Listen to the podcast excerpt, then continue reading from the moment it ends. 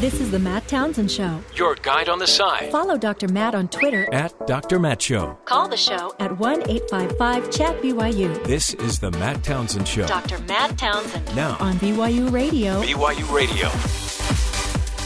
Good morning. Welcome to the Matt Townsend Show. It's Friday, December 22nd.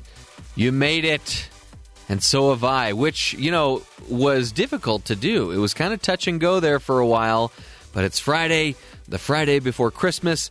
We can sit back, relax, and uh, phone it in like pretty much everybody else that's at work today, right, Cole? Right, except for except for Dr. Matt, of course. Oh, well, yeah. He's not phoning it in, he's clicking it in because he's doing some online shopping. Is that where you wish Spoiler you were, alert. Jeffrey? No, no, I've spent way too much time online this Christmas. You and I were just having a chat about this. You are not really a fan of online shopping, whereas I am. Why? I like to see my stuff. I like to go to a place Okay. made of brick and mortar, as Okay. they say, um, and I like to try it on. I like to shake it. I like to knock on it and tap on it and make sure it's real. You like Um, to shake it. I didn't know you were a dancer. And then I like to buy it, put it in a box myself, and send it to my parents. I'm really glad that you acted this out too, because that helped uh, the the listeners get a better picture of what you're talking about. It's all about good radio here. I'm I'm I'm a fan of all that too, and there is a special feeling that comes from. Uh, there's there's a sense of accomplishment that you get from going out and tracking something down that has been difficult to find, and you so you've gone to several different stores and you finally found it. You have this sense of accomplishment, but you also have to deal with the lines, trying to find a parking spot. Uh, if the person doesn't like it or if it breaks, you have to come back to that store. Whereas if you do all of this online, there are incentives for slower shipping. There are incentives in the form of usually the deals online are better. And uh, if you need to return something, you can do so from the comfort of your own home. So today is December 22nd, right? That's right. That means we have three days until things have to be in boxes, wrapped up, and under a tree. Yes. Does Amazon still honor two day shipping this This is the last the holidays? day. This is the last day. So they'll this is deliver, relevant. This they'll is deliver good it- information Oh yeah, people. they'll deliver it on Christmas Eve. This is not a commercial for Amazon. And by the way, uh, this has been a topic of not really heated discussion, but if if my wife were here, it may be heated. Where how many days are really left until Christmas? And we had a listener tweet us at Dr. Matt Show. Uh, she tweeted us what her opinion of it was. In the Navy, it would be two days and a sleep. Is that right, Terry? No. two days in a wake up. Oh, t- two days and a wake up. So it would be So they're three coo- sleeps, but it's two days and a wake up. There you go. Ding. Okay. All right. Well, this is exciting. No matter how you slice it, from here on out, it's all gravy, right? That's right. Is that even the expression, or is it all cake? I think that's more of a Thanksgiving expression, but you can have gravy this time of year too if you want it. Wow. Now I'm salivating at seven in the morning at the sound of It's all pie. gravy. Hmm. It's all cake. It's a cakewalk. Oh, there we go. Anyway, speaking of cakewalks, um, man, why is it that when Matt's not here, I, I tend to take on his persona and do transitions Because that make no sense? Life is about role playing, and that's the example you have every day as someone who can't do transitions, and so you just carry that on throughout the show. I'm trying to honor Dr. Matt on the show is what I'm doing, and I do that in the in the best way that I know possible, and I mean that in the best way possible. See, did it again. Oh shoot! All right, well, Terry, what's going on around the rest of the country? Congress on Thursday approved a stopgap spending measure to keep the government lights on past Friday, averting a shutdown. The funding bill punts on a number of legislative priorities, including the DREAM Act and healthcare stabilization measures. The so called continuing resolution funds the government through January 19th.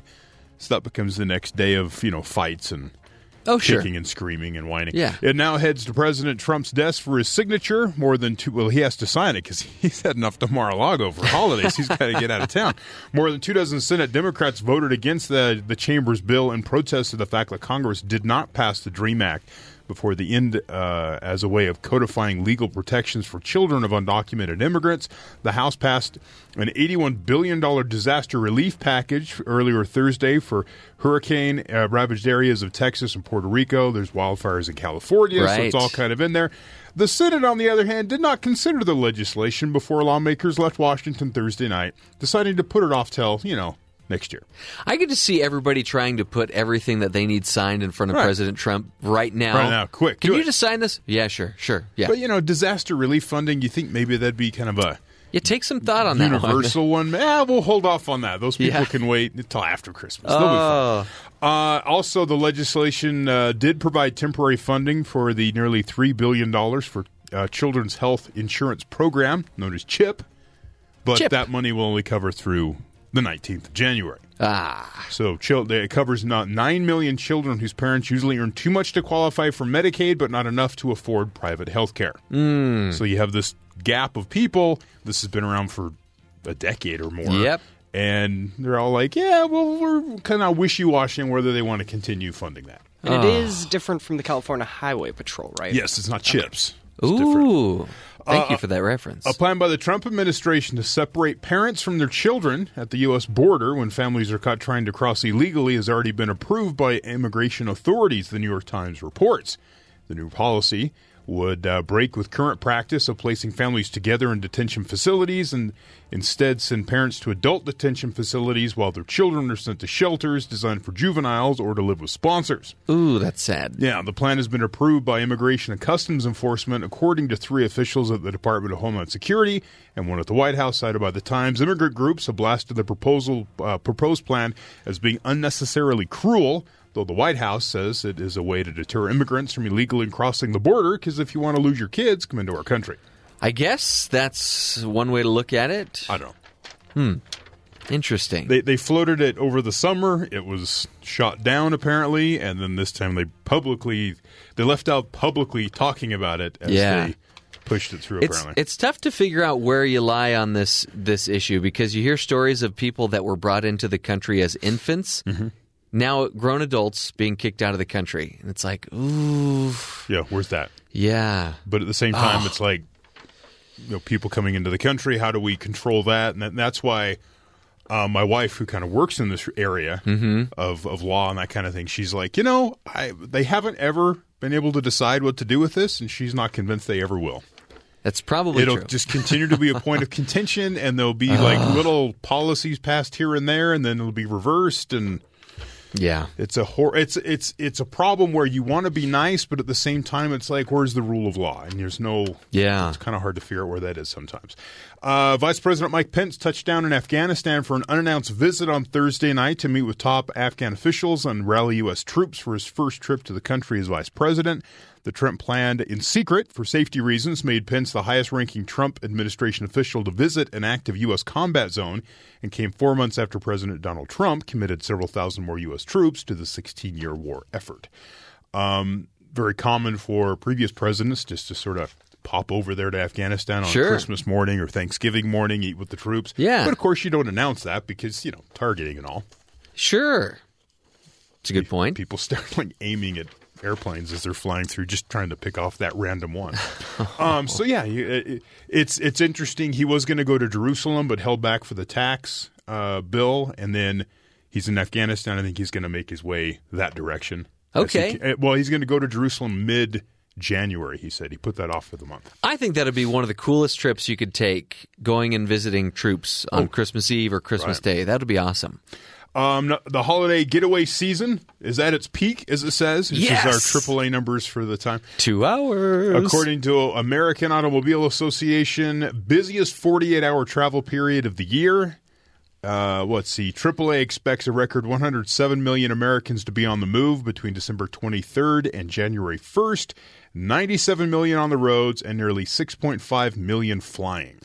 Was it the one of the Texas airports that there was a, a fire scare, Yes. and so they evacuated 20 gates full of people. And then they all had to turn right back around and go through security once again. That's how it works. But so far, I heard a report this morning that was so far the only like real issue. Everything else is running smoothly. Yeah. There's some new security situations, automated security stations you can go through at some airports. There, Yeah. Well, this says passengers will also be uh, uh, asked to remove any devices larger than a cell phone from their carry-ons. So there's new Oh, rules that way.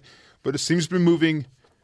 I guess. I mean, there's always lines and people are backed up everywhere. I mean, if you so- got the new iPhone X, then not much is bigger than your cell phone anymore. That's yeah, true. right. You're right. Hopefully, people are being civil though, and uh, you know, like I said, you're you've made it to Friday, so it's all it's a cakewalk. It's all gravy with cake. You're going to from continue here. that gravy Sure. and cake? Okay. Gravy and cake, not together, but Kind of a separately. gross combo. Great thing. I don't know. You know, there's some people out there that like that. Yeah, there are some people out there that are thinking cake, "That's smother it not in a- gravy." That's not a bad idea. Really? No, I'm saying people oh, are out there I thought you were saying. I'm like, wow, that's going to be, you know, okay. Uh, other news: uh, Last Jedi, the movie, it just passed the 600 million dollar mark yesterday. Yes. Half of uh, that from the United States. Force Awakens, the first of these new trilogy, whatever, uh, it dropped 40 percent after its first week. So they're kind of looking at that to see what because and this one is much more divisive than it's much more the divisive. There wasn't all like the pent up anticipation of not having a Star Wars movie, and then all of a sudden Force Awakens, and then there was a sort of tidal wave of interest, and this wasn't that.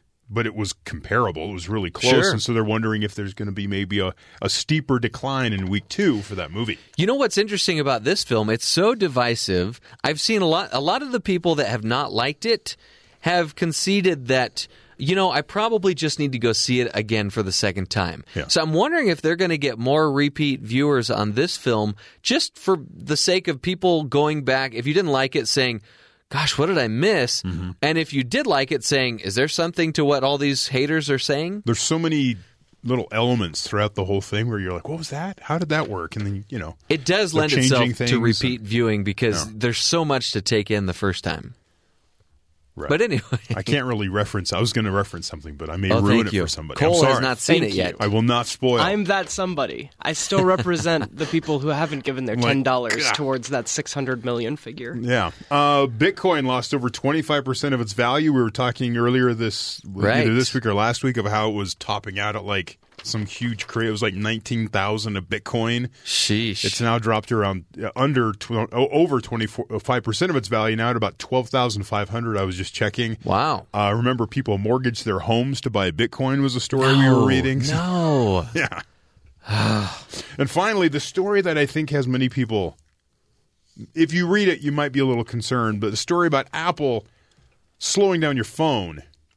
It's long been rumored that the, the Apple Corporation, when they send out a new um, software update, that you're, if you have an older phone, like you didn't buy the brand new phone, you bought it, you have an older existing phone, and then they update your software, you update it, and then you just kind of feel like your phone's a little slower. Yeah. It doesn't oh, yeah. work as well. It's kind of sluggish. No, it's all in your head, Terry. Well, that's that's one argument. Is all it's all in your head. The other is that Apple's doing this to make it so that you're like, oh, my phone. There's something wrong. I have to buy a new phone. Ah. Like they do it on purpose. They slow down your older Ah. They phone. wouldn't do that to us. well, yesterday, Apple, come on. some users on the Reddit, the message Yes. board Reddit, have noticed that Apple appears to be slowing down old iPhones that have low capacity batteries. While many iPhone users have experienced perceived slowdowns due to iOS updates over the years, it appears that they're now proof that Apple is throttling processor speeds when a battery capacity deteriorates over time. So your battery is going to get old as you continue to charge, Right. use it, charge, use it, deplete Yeah. the battery.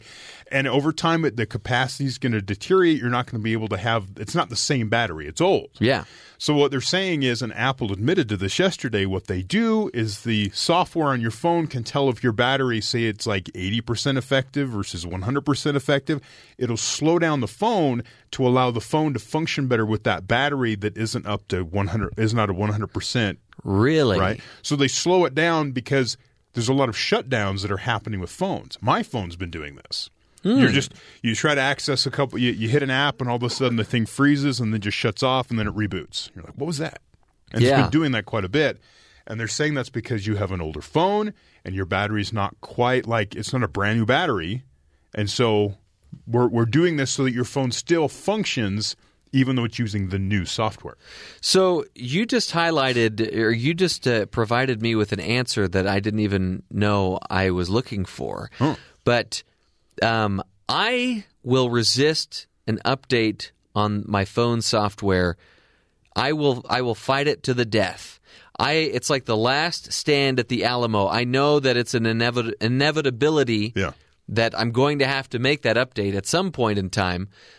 But I fight it until at the very last minute Why so?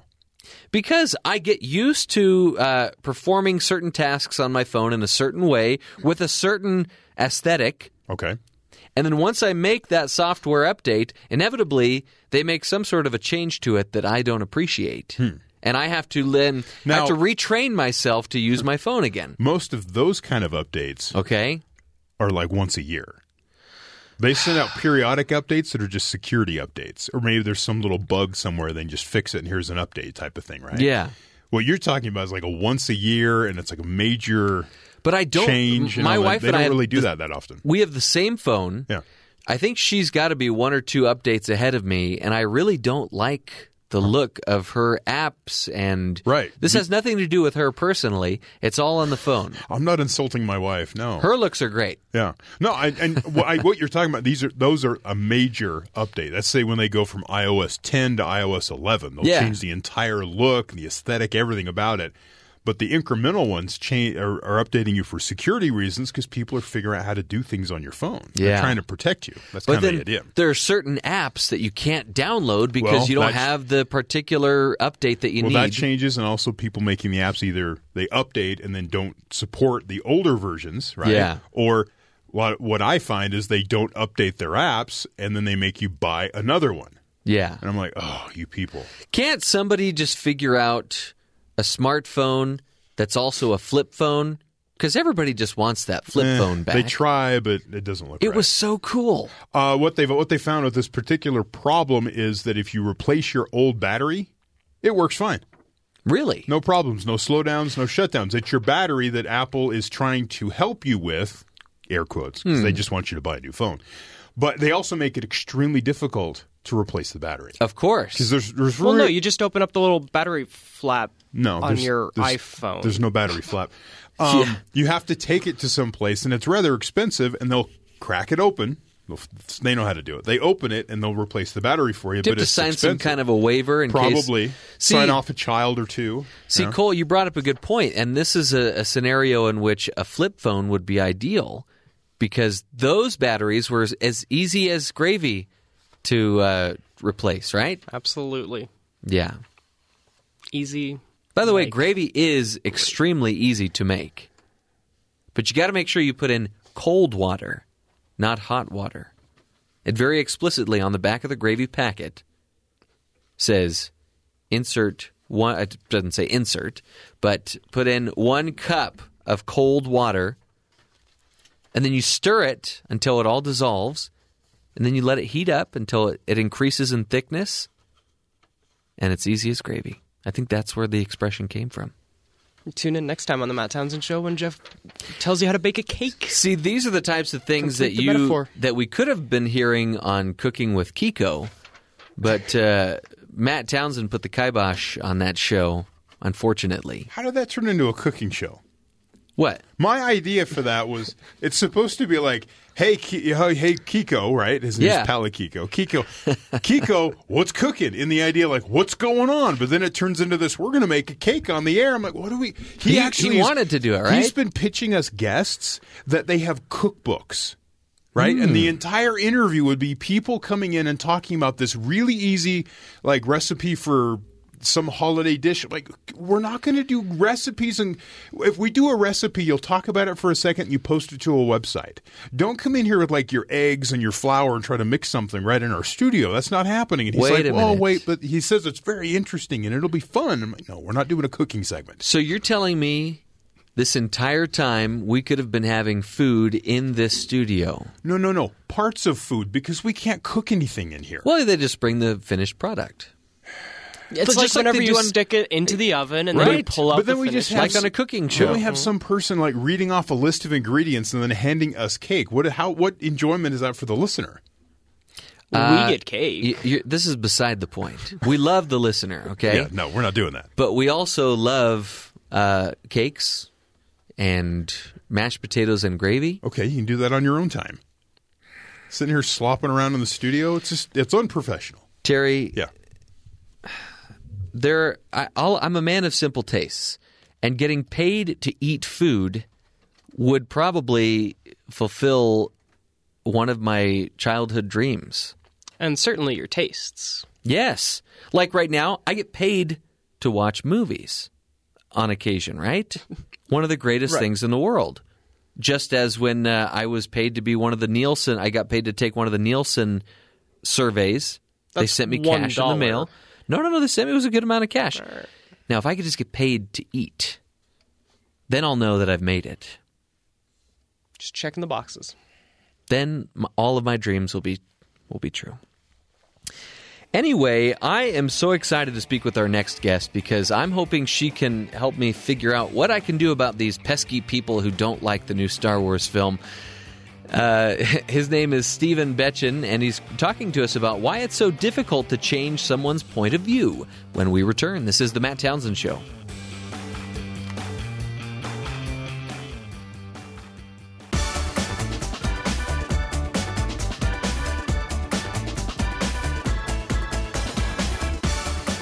Welcome back to the Matt Townsend Show. This is Jeff Simpson filling in for Dr. Matt, who's away enjoying his holiday vacation. And uh, his loss is my gain, though, because I'm speaking with Stephen J. Betchen, who uh, earned his doctorate at the University of Pennsylvania School of Social Policy and Practice with a specialization in marriage and family therapy. And uh, he subsequently trained at Penn's uh, renowned Marriage Council of Philadelphia. And he's here today to talk to us about why it's so difficult to change someone's point of view. Stephen, welcome to the Matt Townsend Show. Uh, good to be uh, with you, Jeff. Stephen, I'm really excited that you're here because I really enjoyed the new Star Wars film, but I understand there are a lot of people that did not enjoy the new Star Wars film, and I cannot understand why. And no matter what I say, I cannot get them to adopt my way of thinking. That's interesting. Have you Yeah. seen Star Wars yet? I have not seen the new Okay, one yet, then I won't. I won't bo- bother you with that. Then, but, but uh, I do have a. But I think it's a great lead-in, Jeff, because I do have a friend who told me that she always saw all the Star Wars movies with her father growing up, uh huh. and she just has to. And now that he's passed, she still has to go and see every Star Wars movie, no matter what the reviews are. Oh, that's nice. It reminds her of the past and her uh, pleasant experience with her father. That's And you great. could not convince her not to do that. Yeah. And it's so interesting how we get so set in our ways, sometimes based on based on opinions that we've formed ourselves, but I guess sometimes it's based on the way that we've been brought up, the values that have been instilled in us. And so I guess it can be it can be rather difficult to to sway people to your line of thinking. Absolutely, uh, and that's why I rarely argue with people anymore, because I realize that uh, I'm not just I'm not just debating or discussing what the the, uh, the subject in the moment, but I'm actually uh, debating and discussing their entire history, as they are my experience as well, and that's why I find it incredibly difficult uh, to sway people, particularly in um, you know um, areas such as politics and and uh, religion, etc. Um, in fact, there are studies, uh, some neuroscientific studies that have found that in th- those two areas in particular, people are less swayed than if they're just talking about, let's say, sports or something else. But I find that that depends on your personal experience with sports. If Sure. your father took you to a baseball game your entire life, you had the greatest time of your life with him. That's what you remember. You're liable to hate football. And Huh. somebody might be able to convince you that baseball isn't the greatest game in the world. Yeah, this is it's interesting that you mentioned sports too because sports is one of those things where it, it get it gets passed on from generation to generation. Yeah. You know, you, the your team, the team that you've come to love, is generally the team that you know. My father, for instance, instilled in me a love for the Los Angeles Dodgers. So everybody in my family is a fan of the Los Angeles Dodgers, and that's just the way it is. Yeah, and it also uh, it binds the family together too. Oh, You yeah. have some kind of a common, you know, context that you can all get together and say, yeah, we're all one and we're all for the Dodgers. Yeah. Yeah, and I love the joke that uh, comedian Jerry Seinfeld makes that you're really just rooting for the for the uniforms because the players are constantly changing. You're rooting for uniforms. Yeah. Yeah, so there there is a positive side to this, as you mentioned, because it, it's something that brings us together. It's something that uh, rekindles memories that we've created over time. I, I'm curious to know why is it? Do you think that people have this need, and you see it so much on social media these days? Why do we have to try to change people's minds? And I know that there are topics with varying degrees of importance. Some are more frivolous than others. Why do we have this need to try to change somebody's mind? Well, I, I think there are probably lots of reasons for that, but I mean, one of the ones that sticks out is that um, I think that it helps to kind of reinforce what we value if we can get them to see it our way, and I think that that's that's kind of really important. Hmm. Um, you know, look at it. Look at it from my perspective. Look at what it's doing to me. To have your perspective is doing something to me. It might be hurting them. It might be challenging them. It might be throwing their perspective off, and they're fighting to kind of hold on to it. So they really would like it if you know. There's an old saying: "Here's to us and those like us." Uh, you Yeah. know, so so I think that it helps to kind of solidify the way they think and feel about themselves. And you know, let's just say you had a terrible or traumatic experience, terrible experience uh, in your childhood or something, and somebody doesn't seem to be to have any empathy for that, given their argument. Uh, you might want to, to sway them so that they'll have empathy for you because you have leftover feelings about that trauma. Yeah. So I think we want help. We're asking for help from people, but we get pretty mad when they don't seem to give it to us. Yeah. You know, as you were talking, it made me think about. I think of religion as an example, and I know that you mentioned that in the article that you Yeah. wrote. Um, it seems like there there is a way to express our opinion, to express to people that there's something that's important to me that I would like to share with you. Uh, it seems like there is the right way to do that and the wrong way to do that. A lot of times people seem to be offended when you bring up religion because maybe the person that's bringing it up to them does not do it in a, a loving way or does not do it uh, in a way that doesn't seem doesn't doesn't come across overbearing. But I think for a lot of these people, whether it's religion or whether it's politics, they've identified something that is important to them and they would like to share that bit of information with somebody else that they genuinely care about. And yet, eh, we so often just seem to botch that up. We just, a lot of times, we don't know how to do that effectively. Why do you think that is? Well, I think I think because a lot of these uh, subjects are very um, you know, steeped in emotion for us, and we Yeah. react reflexively and emotionally. If and I see lots of couples, and I've seen them for many many years, and it's it's rare when somebody says, "Listen, the the reason I believe this about this uh, the political um, issue is because I grew up so et cetera, et cetera, et cetera, like this. This is how I experienced it. This is what happened to me, and this is the way I believe what I believe. I, and why do you believe the way you believe? Uh, we never do that. We just make our case. We state it. Um, and then we just start arguing facts as if we're arguing about batting averages. Yeah. Um, but um, you know, if if we could say, "Look, I believe this because this is what happened to me.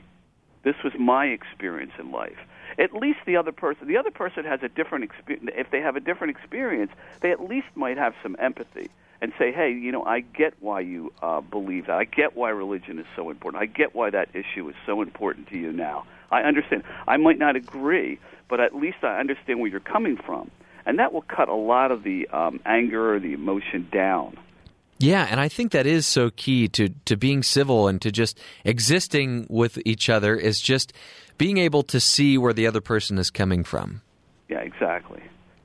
So I'm curious to know. You mentioned in your article there's an example of a party that you went to where it seems like there were exclusive instructions not to bring up a certain topic, and yet people inevitably did it, and it, things did not go well.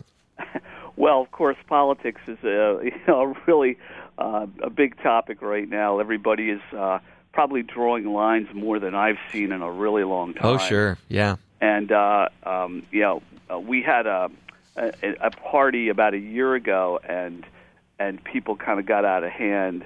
Uh, they get really emotional about it, and then they say things, you know, like "you're an idiot if you did it this way," "you're an idiot if you did it that way," and that that just makes things escalate.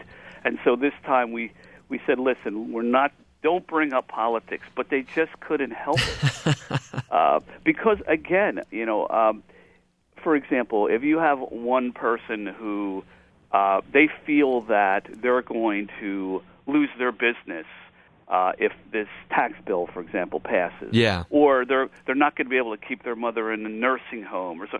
These are highly emotional issues. So they're really arguing about their own needs to somebody else who may work for a, a big corporation, and it won't hit them uh, as the way it would hit this other person. And so you've got these competing needs going, and they just kind of go off. So it's more than just some intellectual discussion. It becomes like this emotional discussion centered around survival or their perception of survival, and that that's it's hard to pass on that. I think it's really interesting in your article too that you mentioned that uh, the positions that that some of these individuals take on seems to correlate with their behavior and their personalities. I thought that was fascinating. Yeah, I find that, um, and um, you know, I try to teach my students this: um, that um, when somebody is taking a stand, um, not only may they ha- uh, may they have a good reason for doing that, uh, given their history, their experiences in life, but it also might be reflective of their personality as well. And what I try to tell the students to do is listen to what they're complaining about, listen to what bothers them, and the way they've handled these things, and go back in time, um, trace trace back trace them back in time, and see if they handle the same things no matter what the context is. And so you'll find that, uh, let's say somebody who picks a fight uh, at a party might fight with a lot of people. And so the context then is not the most important thing, it's the process that's important, the process of fighting. And sometimes, even therapists, we get hung up on content, what the couple are complaining about, when in fact, they might have been fighting their entire lives. They might have learned how to fight in their families of origin. They might they might have fought uh, their uh, partners in earlier relationships, and all they do is fight, fight, fight. Yeah. And so politics, religion, I mean, sex, finances, these are great topics or context to plug into a fighting type of process. Yeah. Um, and you bring up such a good point too. And it's interesting because I come from a, a, a more conservative family. However, my father tends to be uh, more liberal, more liberal, and he has kind of just adopted kind of a similar stance as you. You know what? When I'm in at these family gatherings, I'm just going to not bring up these certain issues, and uh, yeah, he I I admire him for that, and I I don't imagine it's easy to to be in the family when everybody else has a completely. I mean, not to be in the family, but to to not talk when so many other people have such a, a different opinion from him. And uh, one other thing that you mentioned, which I thought was really interesting, is that when we are arguing with somebody over a particular issue, whether it's politics or sex or religion, we're not just arguing with that one person, right? Oh no, we're we're probably arguing with their parents. In fact, uh, when I give a talk uh, a, uh, on the family of origin, I tend to put two folding chairs up on the stage with me, and I say to the audience, "I'd like to introduce you to my parents. They go with me wherever I go, and if I make any mistakes, you can blame them." so we are ar- so uh, we are arguing with parents, uh, their perspectives, their influences on the person uh, that we're arguing with. We're, argu- we're we're we're debating their personal experiences. We're tapping into so many things. Uh, so, for example, if you're talking to somebody who grew up really poor and you don't know that, and you make some comment about um, the welfare system, Yeah. uh, they're liable to just go off. They're liable to not be able to control yourself themselves, and you'll say, well, "Wait a minute, what's God, what's the big? What did I say? That's not so terrible. I, but to them, you tapped into something that was really emotional, really important, traumatic, maybe shaming, maybe embarrassing. I don't know, whatever it is. And so you don't even know what you're arguing against. All you know, you're you're in the middle of this kind of you know, big fight, and you have no idea how it got there. Yeah. Probably said something that tapped into something. So, uh, Stephen, I'm really interested to know because you're a, family therapist, and I, I'm interested to know because I've had this question of why why is it so important to to try to change somebody's mind. But there are, it seems like there are situations in which you really do need to have somebody change their opinion or to change their behavior. So, working with families or with couples that, you know, things are just not working out the way that they'd like. How do you how are you able to get them to change their opinion or their viewpoint on their marriage or their family? How do you go about doing that? Well, that, that's a great question, Jeff, um, because I, I find that change, especially deep change, is really, really difficult. Yeah, I think you can you can learn to take out the trash. Uh, I don't think that'll take too much work, although for some people it, it might take a year of therapy to do that. but um, but generally, a deeper change is is really difficult to come by, and that's why I said in the article that it's hard enough to try to change somebody when they're paying for you to help them change. Right. Uh, let alone when you just meet them at a party or on a date or something. Um, so uh, I find that the person has to really want to change. They really have to hate the situation they're in. I, I don't think they can just say, uh, "Now it's it's all right," or you know, "It's it's okay. I can live with it." They have because change is so hard. They have to be able to say, "I can't stand it anymore." Now, whether that's Mm. they're fighting with their spouse all the time and it's caused them uh, physical problems, uh, whether their kids are acting out, uh, and it's really damaging them, whether they get whether they're suffering from anxiety or depression, overwhelming anxiety or depression, they have to say, "I can't take it anymore." And and part of my job is to kind of help them see the damage that their behavior, the current behavior, is is doing. And, and and then I basically say, do you want to do something about this? Is this worth fixing? Because the other fascinating thing about this, even though you might look at a family, I might look at a family, we, we might say, that's horrible. Those people are getting something out of the way they're behaving. Yeah. Even if we think it's dysfunctional, even if we think it's damaging, they're still getting something out of it. And you got to find out what that is and show them, look, uh, this is what you're getting. This is the consequences. Is that you know is that still the deal that you want to strike? Yeah. And hopefully they'll say, no, you know, I don't want my kid to be depressed anymore. I don't want to fight with my wife all the time. I do want to fix this. And then we can move on to try to do something about that. Yeah. So, Stephen, these these opinions that we form that we have formed over our lifetime, really, uh, whether it be politics, religion, sex, all these topics that we've been covering today, uh, do we really have to abandon our values and principles to hear somebody out? Do we? I mean, if we if we start to agree with somebody, if they're actually starting to convince us that uh, you know we should buy into their opinion, do we really have to abandon our values and principles? I, I really don't think so. I, in fact, I, I think that um, I see therapy as something that can help make adjustments because it's so hard to change at a deep level. And I think that what we want to do is it, it'll it'll help people to break up the rigidity. For Hmm. example, uh, because that's what I think you want to aim at. You want to aim at lowering the emotion and breaking up the rigidity around an issue so that you can hear what the other person is saying and take it in. Now, it doesn't mean that you have to change. It doesn't necessarily mean you have to give up your values or anything.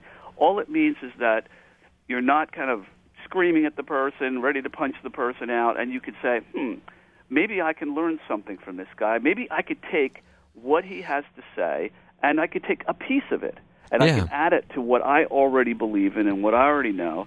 And then, hey, you know, I'll be covering a lot of ground. But to just lock lock people out, and I, and another point I wanted to make is about um, sometimes it's not just personal experiences um, that are so idiosyncratic to the individual, but also like if you have a general family of origin uh, style that's rigid or closed, uh, then it's going to be hard to break out and, and kind of listen to what other people are saying. So I'm all for just listen. That person could be your spouse. That person has something to say, and I've been doing it my way my whole life. It's cost me. I see that now, hmm. but I don't have to abandon everything. But maybe I could just take something that that person has and add it to what I have, and I'll be much better off. Yeah. Stephen, there there's so much more we could talk about with this topic, uh, but just in closing here, a lot of people are going to be hosting family this weekend. They're going to be having a Christmas party. What is a, a in closing? What's one piece of advice that you could give to people as they as they gather at these parties or with these families? I, I would say uh, try a little experiment. Try to listen to what somebody's saying and and see if that could match up with the way you think in in some way, and and also uh, see if you could use some of that to uh, strengthen your your. Um, you could use it to strengthen your value system. You could use it to enhance your value system. But just kind of just listen. Practice listening more than talking uh, because I think you might you might learn a lot more if you do it that way. And also, when somebody says something that bothers you, try to think about before you react. Try to think about what is it that that person said is bothering. Why is that bothering me? What is it about me and my life experiences that makes this thing so like you know toxic to me? So what makes me so want to react to it? What is it about me? I'm always for looking at myself first. Stephen, it's great advice, and uh, we really appreciate your time here on the Matt Townsend Show. You've been on the show before, and we hope to have you back again soon. That'd be great. Thanks, Jeff. Happy holidays, Stephen. His name is Stephen Betchen, and he is a licensed marriage and family therapist. And he's been talking to us about why it's so difficult to change someone's point of view. Maybe we just need to listen a little more, engage in conversation with maybe an open mind and an open heart. When we return, we'll continue continue the fun and the discussion here on the Matt Townsend Show.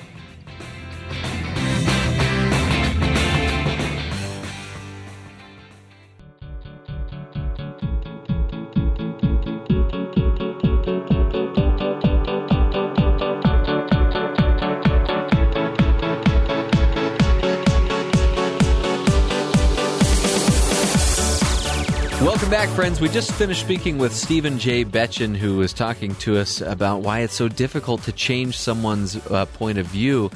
And uh, I have some good takeaways from that. I think that whenever I engage in a conversation with somebody about whether or not Star Wars The Last Jedi was a, a great movie, maybe I'll try to have more of an open mind and not just look for, okay, I'm going to find out what your complaint is and then I'm going to tear that apart. Where's Grandma wrong? I'll show her. Yeah. Wait, hold on. I and I don't know. Maybe I'm just worried. I think uh, maybe there's fear on both sides of the argument. Maybe there's fear like if this person is successful in making me second guess my standpoint, then maybe I won't enjoy the movie as much. And I want to enjoy the movie. And in fact, when I went, I had a great time. And all I'm I'm just not. I'm trying to tune out all of these negative things that have been said about the film. But uh, I, yeah, I don't know. Maybe I'm afraid that if I start to listen to those haters, that I won't enjoy the movie as much. And you know, caution, especially over as we're talking about the holiday weekend and everything. You don't want to walk away from the whole experience thinking that Uncle Frank is a fascist. No, don't sure. do that. Just you know, have Yeah. a nice conversation. Right. Maybe feel out the room, see if that's something that. Uh, I mean, if you're all on the same side of the argument, even that gets heated Sure. because there's different levels Oh, yeah. of that side of the argument. And there's some people that just don't want to talk about it, and it ruins their experience. Right. And so, uh, kind of, I tread cautiously. So you're Think gonna Uncle Frank. You're gonna try to help us uh, not be like Uncle Yes. Frank, or to not have an Uncle Frank experience. My solution is you need to come into the situation with maybe three to five stories. Matt has talked about this, Matt Townsend. Oh. He's talked about anxiety about being in public places, being Yeah. in large groups. You have to have these conversations, which usually amount to nothing, and it just seems like you're wasting it. That, these are all my feelings. They, Yeah. It's like you're wasting your time. and, but if you prepare and you come into the situation with two or three, maybe four options, you have to do a little internet searching and that kind of Sure. thing. There's all kinds of fun stories, but you have to find those stories that are not like, you know, depressing. Find they're nonsense. Now this one, this one's an example. Okay. Hotel in Fairmont, San the Fairmont in San Francisco. It's a hotel. Okay. Um, they created a life-size gingerbread house. Ooh. Right now, you you Love and your it. family made gingerbread trains the other That's day. right. That we were saying. And I had a wonderful uh, joke that fell flat uh, among I think Terry we and I think Matt, we improved it. but the audience loved it. So the joke was, How do you know the audience? Loved "Oh, it? can you hand me that vanilla wafer? I need it for my train, but it's going to go straight to my caboose." Huh? but but you complicated it by like it's not a Nilla wafer. Yeah, that it fell flat before I even got to the punchline. There's too much explanation in it. Yeah, Yeah. yeah. But I mean, we understand. So full size gingerbread house. My my wife and my son made a gingerbread house, Mm-hmm. and they have it sitting there on the table. My kid's been, can I eat this? Yeah, go ahead. And he just eats it because it's all edible, right? Well, so this one's huge. It says every Christmas, the hotel, the Fairmont San Francisco Hotel, their engineering and culinary departments team up to produce a building on a Hansel and Gretel scale. Mm. Flat gingerbread bricks line the house's facade. Small pieces curved to line the windows. Each brick is attached with snow white royal icing, whatever that is. Mm. The house culinary team also uses the icing to pipe in the cracks between bricks, sealing them firmly together. The sweet cement is made of egg whites, vinegar, and sugar. It also goes off that way. The house's entire footprint is 35 feet by 10 and a half feet. It's 20. Wow. It's 25 feet tall. How much does it weigh? It doesn't say. Well, nah, we'll get there. Oh. Okay. It says the bottom floor has a toy filled workshop where children and the occasional adult press their faces against the glass for a look inside. There has to be some form of wood There involved. has to be. If you have glass, the gingerbread's Yeah. not going to hold that in. So another nook in the house has a six foot tall nutcracker. The second floor is off limits, but features a spinning Christmas tree, which is fun to watch. it's modeled after a uh, a home in San Francisco, so they use Yeah. that as kind of the blueprint. the full house build up. Uh, the painted Lady Victorian homes. I'm not sure what So that is. no. Okay. Um, for the last five years, the gingerbread and candy has decorated the ever expanded wooden frames. There is a wooden frame to Mm-hmm. it. Each year, the candy covers a new and larger layer of uh, the masonite siding. So they actually put like siding and then build that on top. So that's. Yeah. the they have like a house underneath it and then put the gingerbread on top of it. Though competitive gingerbread house makers and purists might object to non-edible substances being used, it's necessary to support the combined weight Of course. of 10,250 gingerbread bricks, which is 300 and then 3,300 pounds of icing and 1,650 pounds of candy. Does it have a total on there? Because it's too early for math. Not totally. Okay. It's huge. Whatever the weight is on this thing, it's huge. Yeah. The first iteration was a display surrounding the entire entryway to the hotel.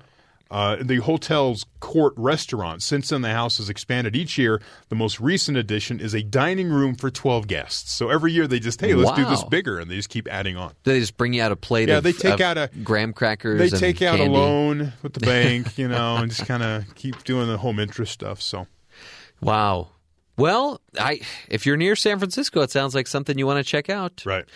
Anyway, we're going to take a quick break. We're going to continue the holiday fun when we return. This is the Matt Townsend Show.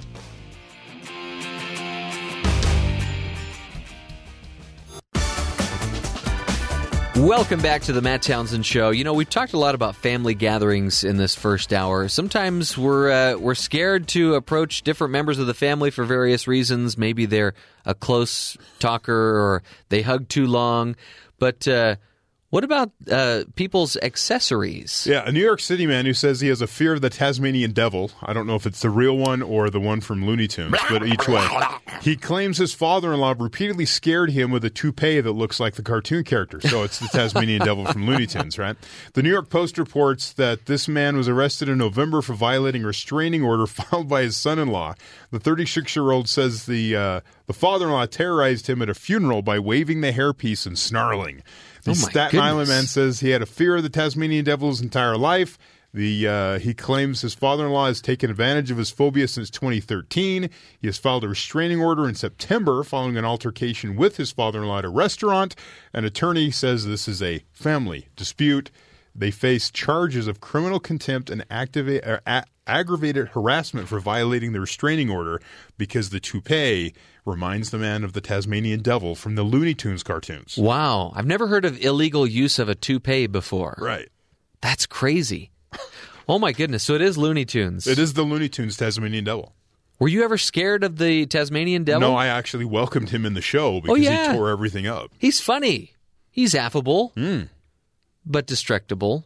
I mean, he destructful or Yeah. destructive. He has a Hulk-like quality where you just sort of aim him at the problem and he just takes care of it. Yeah, I It's, have. it's I have. mindless destruction. I have two of those. Yeah, yeah. They're called children. Yeah. Yeah. Anyway, go home and give your little Tasmanian devils a kiss. It's Christmas after all, right?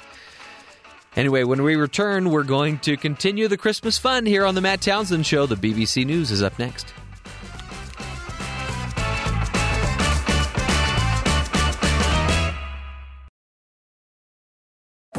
This is the Matt Townsend Show. Your guide on the side. Follow Dr. Matt on Twitter. At Dr. Matt Show. Call the show at 1 855 Chat BYU. This is the Matt Townsend Show. Dr. Matt Townsend Now, on BYU Radio. BYU Radio. Good morning. Welcome to the Matt Townsend Show. This is Jeff Simpson filling in for Dr. Matt. I'm joined here uh, by uh, Terry South, our wonderful producer, and Cole Wissinger. And uh, during the break, we were talking about candy, and now I'm getting incredibly hungry for candies of various kinds. I was about to tell you, Cole, though, the older I get, the simpler my candy preferences become. Isn't that interesting? You don't need all the bells and whistles you once did. It doesn't have to be a take five where they jam just everything in there. Right. And, you know, I've also noticed that my preferences have uh, gone from the sh- more sugary, uh, fruity candies to. Twizzlers, maybe? Oh, never Twizzlers. Red vines, then. I love red vines. to more to the just chocolate. Yeah. So if I'm if I'm given the option of chocolate or like say a Skittle, which is is wonderful, I'm going to take the chocolate. People never understood. I have always been this way. People have never understood when I ask when they ask for my favorite kind of a chocolate bar or my favorite treat. I just want a Hershey plain. That's all Really? I need. All I need to be happy. Don't put peanuts in it. Don't put peanut butter in You it. don't like Don't almonds? put Prinzel in it. Almond Don't put- Hershey is a great thing. No, just Wow. Hershey plain. That's all I need. Wow. So this uh, Russell Stover Almond Delight Almonds and Caramel Nope. chocolate Not that delightful that was put on my desk would not be into it. tempting to you. Uh, by the way, I have another uh, another topic that could probably that it is very controversial, and that is, do you think it's pronounced caramel or caramel? I'm a simple man of the people. It's caramel. Terry, caramel, caramel. Which is it? Depends on my audience. Whoa. Explain. If I feel maybe there's more of a sophistication to the audience, it's caramel. You want to sound Yeah. smarter. If it's Okay. more of like the the man of the people, the people that really know me, then it's caramel. Okay. All right. I'm looking, if I'm it is. looking to make an impression, caramel. But I want to know the true you. What does the Oh, true caramel. Terry? Okay. It's like sherbet and sorbet. Really? I don't Yeah. say either. What I'm do you from say? I'm from SoCal, so I say sherbet. sherbet. There's sherbet. Yeah. What did I say? Sherbet. Sher- uh, sherbet. And then there's sorbet. Yes. I've never heard sorbet before. See, there was a woman I I, have. I was eating at this dinner, and this woman was, "Would you like some uh, s- w- some dessert? We have, the, you know," she said, "some kind of ice cream, and then we have a sorbet." And I went, "Oh, sherbet?" And she went, "No, sorbet." And I went, "Yeah, I'll take some sherbet. Do you have a rainbow sherbet? I love rainbow sherbet." Yeah. And I did it because throughout the entire meal, she had this sort of like, like she was like putting on this show of sophistication. It was kind of like uh, jarring. Yeah. you, you know. So Yeah. I really made a big deal about it. It was her, her husband's at the end of the table, like, "Oh wow, what are you doing?" Is there a difference in the recipe between sherbet and froyo? I'm not sure. Because those seem like the same. Hmm. Yeah, they seem all similar, And that's right? where I would go. I'd froyo is my kind of. I want to bring up a good point. This is one of the ways in which the Matt Townsend show is good for your marriage. Now, let me explain. Over this week, we've been talking a lot about the debate my wife and I have been having about how many days until Christmas. Right. Which is uh, kind of a stupid thing to be arguing about. But perplexing. Sure. Yeah, absolutely. Everyone's got these advent calendars. Do you count today? Yeah. Or is today done and you do not count today because you've already started today? yeah. And we have Uh, Do you count Christmas Day or After all, there's only three more sleeps till Christmas. See? Thank you, Kermit. But what day is that? Today, there's three more. Are you sure? Wait a minute. sleeps I, I'm, I'm trying to tell Hold you on, how he's trying to it's, explain. it's helping my this marriage. is what we did with his jokes okay? too this week. Go ahead. Because you brought up a good example of a word that I probably mispronounce, Hmm. even though I know it may be pronounced a different way. Um. I'm sticking with the way that I was brought up to pronounce it, right? Stick with your Sherbert, roots. Right. right? Right. And yet, I always get on my wife's case about saying ketchup instead of ketchup, even though it's spelled ketchup, right? Okay. But But see, there's some products that actually say ketchup on it. I. But what- what's the I product you question- purchase? I Does it say question ketchup? the country in which that was produced. Well, I know. But Um, so this is good for me because I, I do you spell it, with a C or a K? it didn't occur to me that we were both using Catsup? words that are are not pronounced correctly. yeah. And yet we just want to continue pronouncing it the way that we've enjoyed pronouncing it But throughout wouldn't it be lives. better if she did it your way? you know, I'll. It, there's a little give and there's a little take. We just Better went to for a, your marriage. Yeah, yeah, Terry. yeah, yeah. we just we just went to a Just asking questions. a pizza place last night, and they had a cup Okay. up there that said, "Take a penny, leave a penny." All right. So maybe that's the principle Which that we should did, which one did on. you do? Take or leave? Um, I I did neither. In fact, I actually just questioned. Wait a minute. You have an iPad to take people's credit cards. Yeah, who's using leaving pennies? pennies? and who even charges pennies? Right. That's fun. Anyway, Hmm. can you believe in those first six minutes or so, we've covered so many topics that are going to help your marriage: pronunciation, Yep. Give and take, candy Mainly preferences. chocolate. Yes. Chocolate will help a lot. The main the main rule I think is uh, don't correct other people's speech if you don't want the fight that follows. Well, you don't want a magnifying glass to turn right back around That on too. you and, and have them Well- identify all the words that you mispronounce. Right. Anyway, man, this has been a productive six minutes. Speaking of productivity, Terry, what is going on around the rest of the country? Uh, we talked yesterday a little bit about the uh, U.S. Ambassador to the United Nations, Nikki Haley, read a statement from the U.S. government condemning uh, all the other nations at the UN uh, Council who were about to vote on uh, President Trump deciding to move the capital or the uh, the embassy in Israel to Jerusalem. When President so- Trump made the announcement, there was a 15 minute standing ovation. Well, that's that's a different story. Okay. but she they can there she did, it was in the Security Council, and the U.S. had to use a, a veto vote to stop that vote, Yeah. and it came out to like fourteen to one. Everyone was against the United States moving the embassy to Jerusalem. Yeah. and yesterday there was an entire uh, UN vote on this, and she got up and she said, "We will remember who you are." We will take names, right? so it goes. The United Nations General Assembly voted 128 to nine on Thursday to declare Americans' recognition of Jerusalem as the capital of Israel null and void, with 35 countries abstaining. Wow. So you had people just not involved in it, nine countries deciding to go with the U.S., and 128 saying this is wrong. Oh, my goodness. The vote represents overwhelming international disapproval of the Trump administration's controversial decision. The U.S. was forced to use a rare veto vote during a UN Security Council 14 to 1 vote earlier this month on the same issue. Turkish President uh, Erdogan, who has been an outspoken critic of Washington's decision on Thursday, said, I am calling on the whole world never sell your democratic will in a return for petty dollars. But the United States ambassador to the UN, Nikki Haley, warned before the General Assembly vote Thursday that America will be taking names of countries that voted to condemn the administration's decision. Now, the, the administration is arguing we're a sovereign nation and we're recognizing another sovereign nation's capital city Yeah. by moving our embassy there. Yeah. So it's this weird situation, but like the entire, it looks like the vast majority of the planet governments do not like this at all. Wow. I'm a They're big fan of names. the 35 countries that do what I do around a family dinner and Just just, don't talk about I'm it. done. I'll just get out of this. In other news, a day after the Republicans passed their sweeping tax overhaul legislation, which repealed the Affordable Care Act, uh, the individual mandate part of the Affordable Care Act, Senate Majority Leader Mitch McConnell said in an interview with NPR that Republicans likely will not prioritize the full repeal of Obamacare next year. I think the repeal of the individual mandate takes the heart out of Obamacare, he says. We want to steady the insurance markets if we can. and I think we'll probably be addressing that part of the health care sometime next year. He said we'll probably move on to other issues when asked about a broader repeal bill. His remarks come in slightly contrast to those of President Trump, who on Wednesday falsely declared that Obamacare has been repealed when it's just the mandate, which hmm. makes you pay a penalty if you do not have health care. Is there any possibility that he was telling the truth? I'm I don't know. It Okay. depends on who's talking to him. Because I mean, is it possible that it was repealed but nobody else knew about it? I don't know.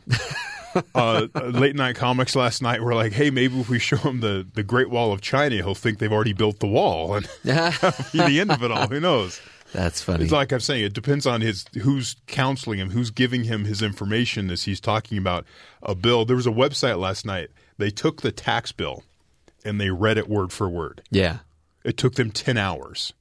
The guy just sat there and goes, "Okay, subsection B of this," you know, Wow. and just went right through the entire tax bill. And You he know- had this stack of paper that he was going through of all of it. You know what's funny? At this point, it, it's probably it was probably easier to build the wall of China than it will be to build a wall. It'll it'll feel that way, except for people died building the Great No, Wall of I, China. I'm well aware. and- yeah, I'm yeah. well aware. Yeah. Uh, so there was a stop a stopgap spending bill passed last night, so the government Mm-hmm. will not shut down at midnight tonight. Yay! So yay, except they just kicked it down the road to January nineteenth. Boo! They did fund CHIP, the childhood the child health insurance program. The California Highway. Oh, no, no, okay, no, sorry. the child health insurance program. Nine million kids use this. Cole's just got Right. that in my mind now. Lots of states were sending out notices to people who need Yeah. health insurance for the Yeah. kids for like cancer and those kinds of things, saying, "Hey, it's going to run out. We're not going to have any funding for this." Now it's funded through well January nineteenth, so it's funded for another couple weeks. Okay. So that's good. Uh, Dick Enberg, have you ever heard that name? Uh, I did see this. I He's a didn't- renowned sports broadcaster. Dick Enberg died at the age of 82. His family confirmed late Thursday. Enberg failed to get onto a flight to Boston Thursday, and he was later found dead uh, with his bags packed at his home in San Diego. Oh, So, yeah. He, uh, Enberg's family said they believe he suffered from a heart attack, uh, though no official cause of death has uh, been confirmed as of yet. Enberg was a legend in sports broadcasting, having covered 28 Wimbledons, 10 Super Bowls, eight NCAA men's basketball title games. Uh, over the decade-long career, Enberg known for his cry of "Oh my!" as he uh, key moments. You can watch the highlights on Oh, YouTube. There- my. He Is that what it sounded like? No, no, Oh, that's George He was he was uh, the only sports broadcaster to win an Emmy award in three categories: Really? broadcasting, writing, and producing. I Dick Enberg. I don't think I've ever heard of this guy. Maybe because he did, you didn't mention anything about baseball in there. Well, he was baseball as well. Mm-hmm. And Really? Whenever you talk about touch 'em all going around the bases, that was Dick Enberg. I as thought that was like a, a Pokemon slogan. Gotta touch 'em all. Was he? I was trying to. I think he was involved with the Padres. Oh, and I should know about that. They're they're they're in my neck of the woods, or we're in well, my he neck was of the woods. he was definitely down there. He was UCLA basketball Is for that what sure. he did? Because I know Um, I know he had he'd stepped away from say the national networks. He worked Yeah. for NBC forever. He covered Yeah. the Olympics a lot. Oh, Um, but he uh, let's see. He, I'm trying to do this on my phone. Sorry about that. getting all the information you need. I'm not I'm not even familiar with those catchphrases. Oh my, or touch 'em all. going around I the don't. bases. You know? I doubt that even sounds like him. I have no idea what he sounds like. That's what he looks like. Yeah, I, Really. d- no, Look him up. He's good. He's uh, he's a. Uh, I think he went to work. I, I'm, I want to say he worked for the Padres. I guarantee you, Spencer and Jerem know who he is, but I've never heard of him. Yeah, he's in the the Sports Broadcaster Hall of Fame, and uh, he was the voice. I thought he. Yeah, he was. Um, yeah, he wa he finished his career as the broadcaster, day, daily broadcaster for the Padres. The only uh, it's got to be it's got to be TV or or movie related. You know that. I mean, the only sports thing that I'm aware of on TV is uh, what was it? Bob Eustace, who was Uecker? Uecker, Bob Uecker, who Yeah. was the dad on Mr. Belvedere. Right.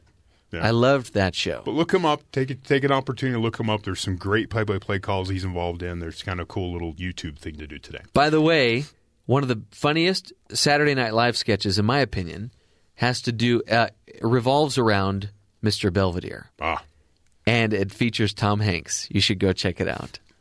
So, holiday weekend. There's a lot of myths involved with some of the great like elements of the holiday Sure. weekend. Poinsettias. Yes. That's even how you say the word. That's another Is it pronunciation poinsettia? issue. Is it Yeah. poinsettia? Is Yeah. there an extra? You I did know, a lot of research for this last year because I voiced our BYU radio promo Right. that said BYU's playing in the poinsettia Bowl? bowl, Yeah, bowl right. and The I didn't want to. Yeah, I like No, always don't had to do people. that with some stuff I did this year for BYU football. It's like uh, that. Ever, I mean, we, there's there's there's Polynesian names on the team which are kind of difficult to pronounce at times. You have to look Sure. them up and figure. Yeah. those are no big deal. But that word was the only thing this whole year that stopped me. So- I stopped. How do you? And I had to look up on YouTube. The problem is there's like four different versions of the word. I looked up how the Utah people prefer it heard, and I just went with that. what I found is that specific bowl game that doesn't exist anymore, the Poinsettia Bowl, Mm-hmm. they wanted it, I think was Poinsettia. That's how they had Ah. their corporate That's their branding. I'm like, branding. let's go with you guys. That's a good way to go with this. Well, little known, little known fact: the P is actually silent. So there's, tw- let's see, uh, Indiana University pediatrician interviewed for this article talking about holiday myths cited a study of more than 20,000 poison control center reports involving contact with poinsettias. Oh dear. In none of Oh, those cases, in none of those cases were there deaths, seri- deaths or serious injury. In fact, more than ninety five percent of them required zero medical care. There's this myth that you can, if you eat or if you touch the plant, it could give you a rash. If you eat it, you're poisoned. Right? Have you ever been tempted to eat a poinsettia? No, but children like it because it's it, red yeah. and stuff. And what they're saying is there's it's not deadly for humans or their pets. It may give you an upset stomach, but that's about it. So Okay, so you that's know. a myth. uh, snow. Should you eat the snow? Ooh. And and what they're saying is uh, moisture and high, on the color. high in the well that's he talks about that too. High in the atmosphere is frozen by clean uh, moisture high in the atmosphere frozen by clinging to particles that may include dust specks and soot, just smoke and pollution and stuff in the air. Yeah. So should you and there's germs. Right? So Hmm. germs and bacteria, they're saying that bacteria commonly found on plants are surprisingly abundant in ice particles present in snow from populated areas and barren mountain peaks and even Antarctica. So it's like we're putting stuff. I mean, the pollution in the air that's around. Global warming is ruining. Well, that's not what he's talking snowflakes? about. Now he goes, "Is catching a snowflake on your tongue a bad idea? Are you poisoning yourself?" And he goes, "There's a yuck factor when you get into the details and see what it's made up of." And he goes, "I'd recommend avoiding the yellow snow." Sure. Uh, he said the number of bacteria in snow would probably be about 100 fold less than in the same amount of uh, bottled water. Snow and So your hot- bottled water has more bacteria than the snow falling from the sky. So you're So- probably safe with soot inside of it. with soot. so yeah. snow Which and hot dogs, two things that you don't question, you just enjoy. Cookie dough. Do you eat the cookie dough? I'm not a big cookie dough eater. Always in moderation. Now the rule I've always heard is if it has eggs in it, you want to avoid that. If Okay. not, it's fine. Well, recently, as of just a few months ago, a study published last month in the New England Journal of Medicine found uh, details of uh, E. coli outbreak that hit dozens of people in 2016 in 24 states that was linked to flour. Really? Some patients had eaten or handed handled raw dough made with flour contaminated with bacteria. I thought people just wanted to eat the raw cookie dough so they could be more like Rocky, Right. you know, because Yeah. of the raw eggs. So the headline from the Food and Drug Administration, uh, Consumer Update. The flour. So the headline said, "Raw dough is a raw deal." Ooh. They're telling you to avoid all, Zing. all cookie dough because the flour can have bacteria in it, and that is eliminated when you cook it. But that raw flour could be the problem. a prime example of what our previous guest was talking about how there are some things you're just not going to change people's mind on and that is one of them And the they're going to keep eating the cookie The dough. final myth is holiday weight gain. People, there's a there was one study that's always quoted five pounds between Thanksgiving and New Year's. so you're telling me the weight that i feel like i'm gaining right now is not actually occurring What imaginary. The, what the study Hmm. found is the average person is you gain a little less than a pound. Other studies have found it's closer to two pounds, but still barely enough to make your fan, your pants feel tight. Right? Sure. The problem uh, the the person they're interviewing here says is that the extra pound or two at the holiday time becomes a pattern year after year. That's what adds up. Oh So it's your- adding up the years So it's not only even every Christmas; it's you just continue that behavior throughout the entire year, and then you gain weight. this is great news so what i'm hearing from you is i can eat what i want and i'm not going to gain more than two pounds Well, everything, as every nutritionist that's come on this show with some great new breakthrough, it's always in moderation. You can't just go nuts. This is a Christmas miracle, Terry. This is what I'm hearing from you. The key is- and whether or not it's true, uh, that's what I'm going to choose The to key believe. is eat normal yes. on the normal days. On the holidays, enjoy yourself because you're not going to have that food all the time. You don't have pumpkin pie at the ready at every moment or apple pie or whatever you're eating at the holidays. But on the other days, you don't just continue plowing through the apple pie. Well, you got to finish something once you start it, right? Well, the key is is have somebody else make it. You have a piece of their apple pie, and then they keep it. Then you can go on with your day. so go have Thanksgiving at somebody else's house. That's right. Don't have leftovers because they're bad. Hmm. Unless you want them, and then you have to just kind of deal with the fact that you're going to probably put on some weight. Yeah. But then you get a New Year's resolution. You can just take it all off. Right, and then you'll pay a gym, and then you won't go. Just like everyone else, and you'll continue to fund all these gyms that no one's at. See, ah, wow. This is this is good material. This is good insight that we're giving you on the Matt Townsend show today. We've learned that all those foods that we talked about at the top of the hour, the candies, the gingerbread, you can eat them with abandon, with reckless abandon, and you're not going to gain more than two pounds. Right, Cole? Reckless abandon is another way to say moderation. That's what I heard as well. Hmm. I think we heard different things. I'm just going to go with the one that allows me to do what I want in the quantities that I want. Speaking of moderation, we're going to be speaking with our next guest about millennials and specifically the millennial money fix with our guest Douglas Boneparth when we return. This is the Matt Townsend Show.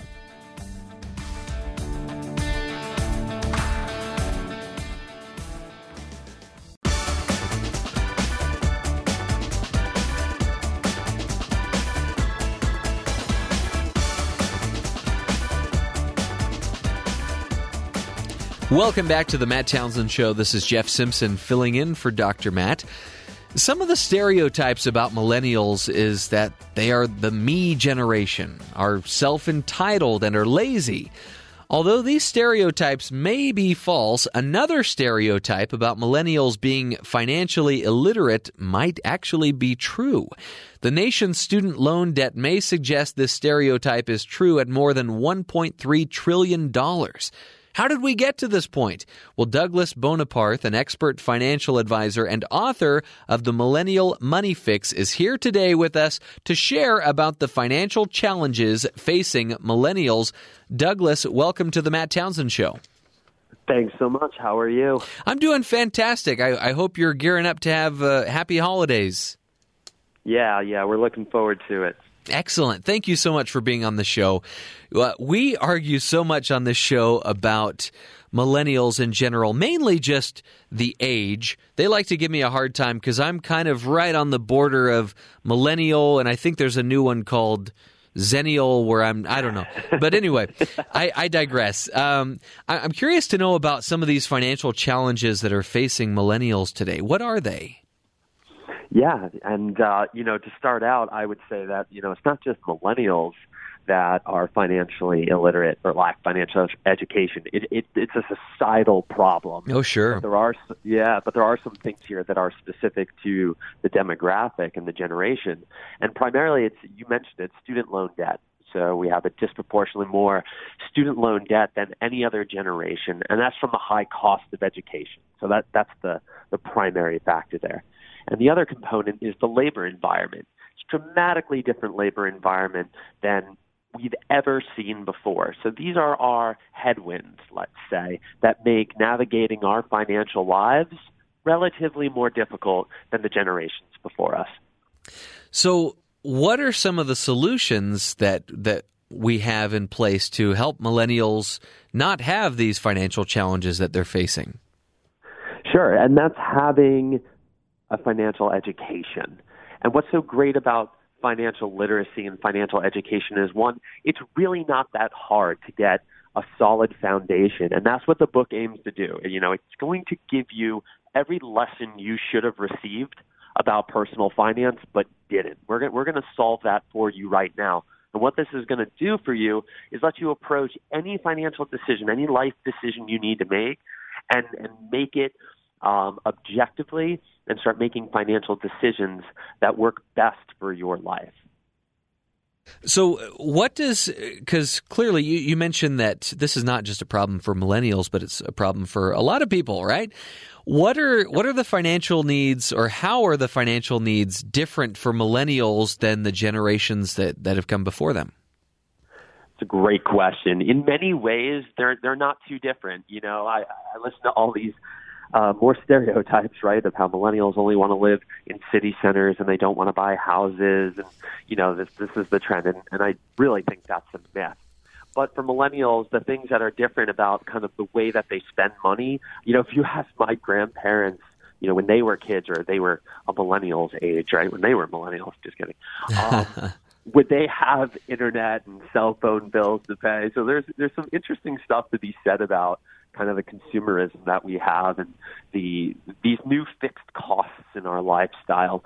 But the book is really going to point to the student loan debt. When you send young people into the world um, with this uh, burden of debt, it's going to start taking financial resources, namely savings, away from millennials. So where we would ordinarily be saving for homes and families and starting our lives, quote unquote, we're seeing a lot of that money go to the educations that we purchased for ourselves, thinking thinking that they would give us the return on investment that they were told that we were told they would. And there's the issue because you have uh, a society that's financially illiterate, you're not going to be able to objectively make that financial decision about educating yourself. So really, you know, that's that's where we see it happening. And older millennials, they're already, you know, they're already in it. More than likely school is over for them and they already have their bag of debt.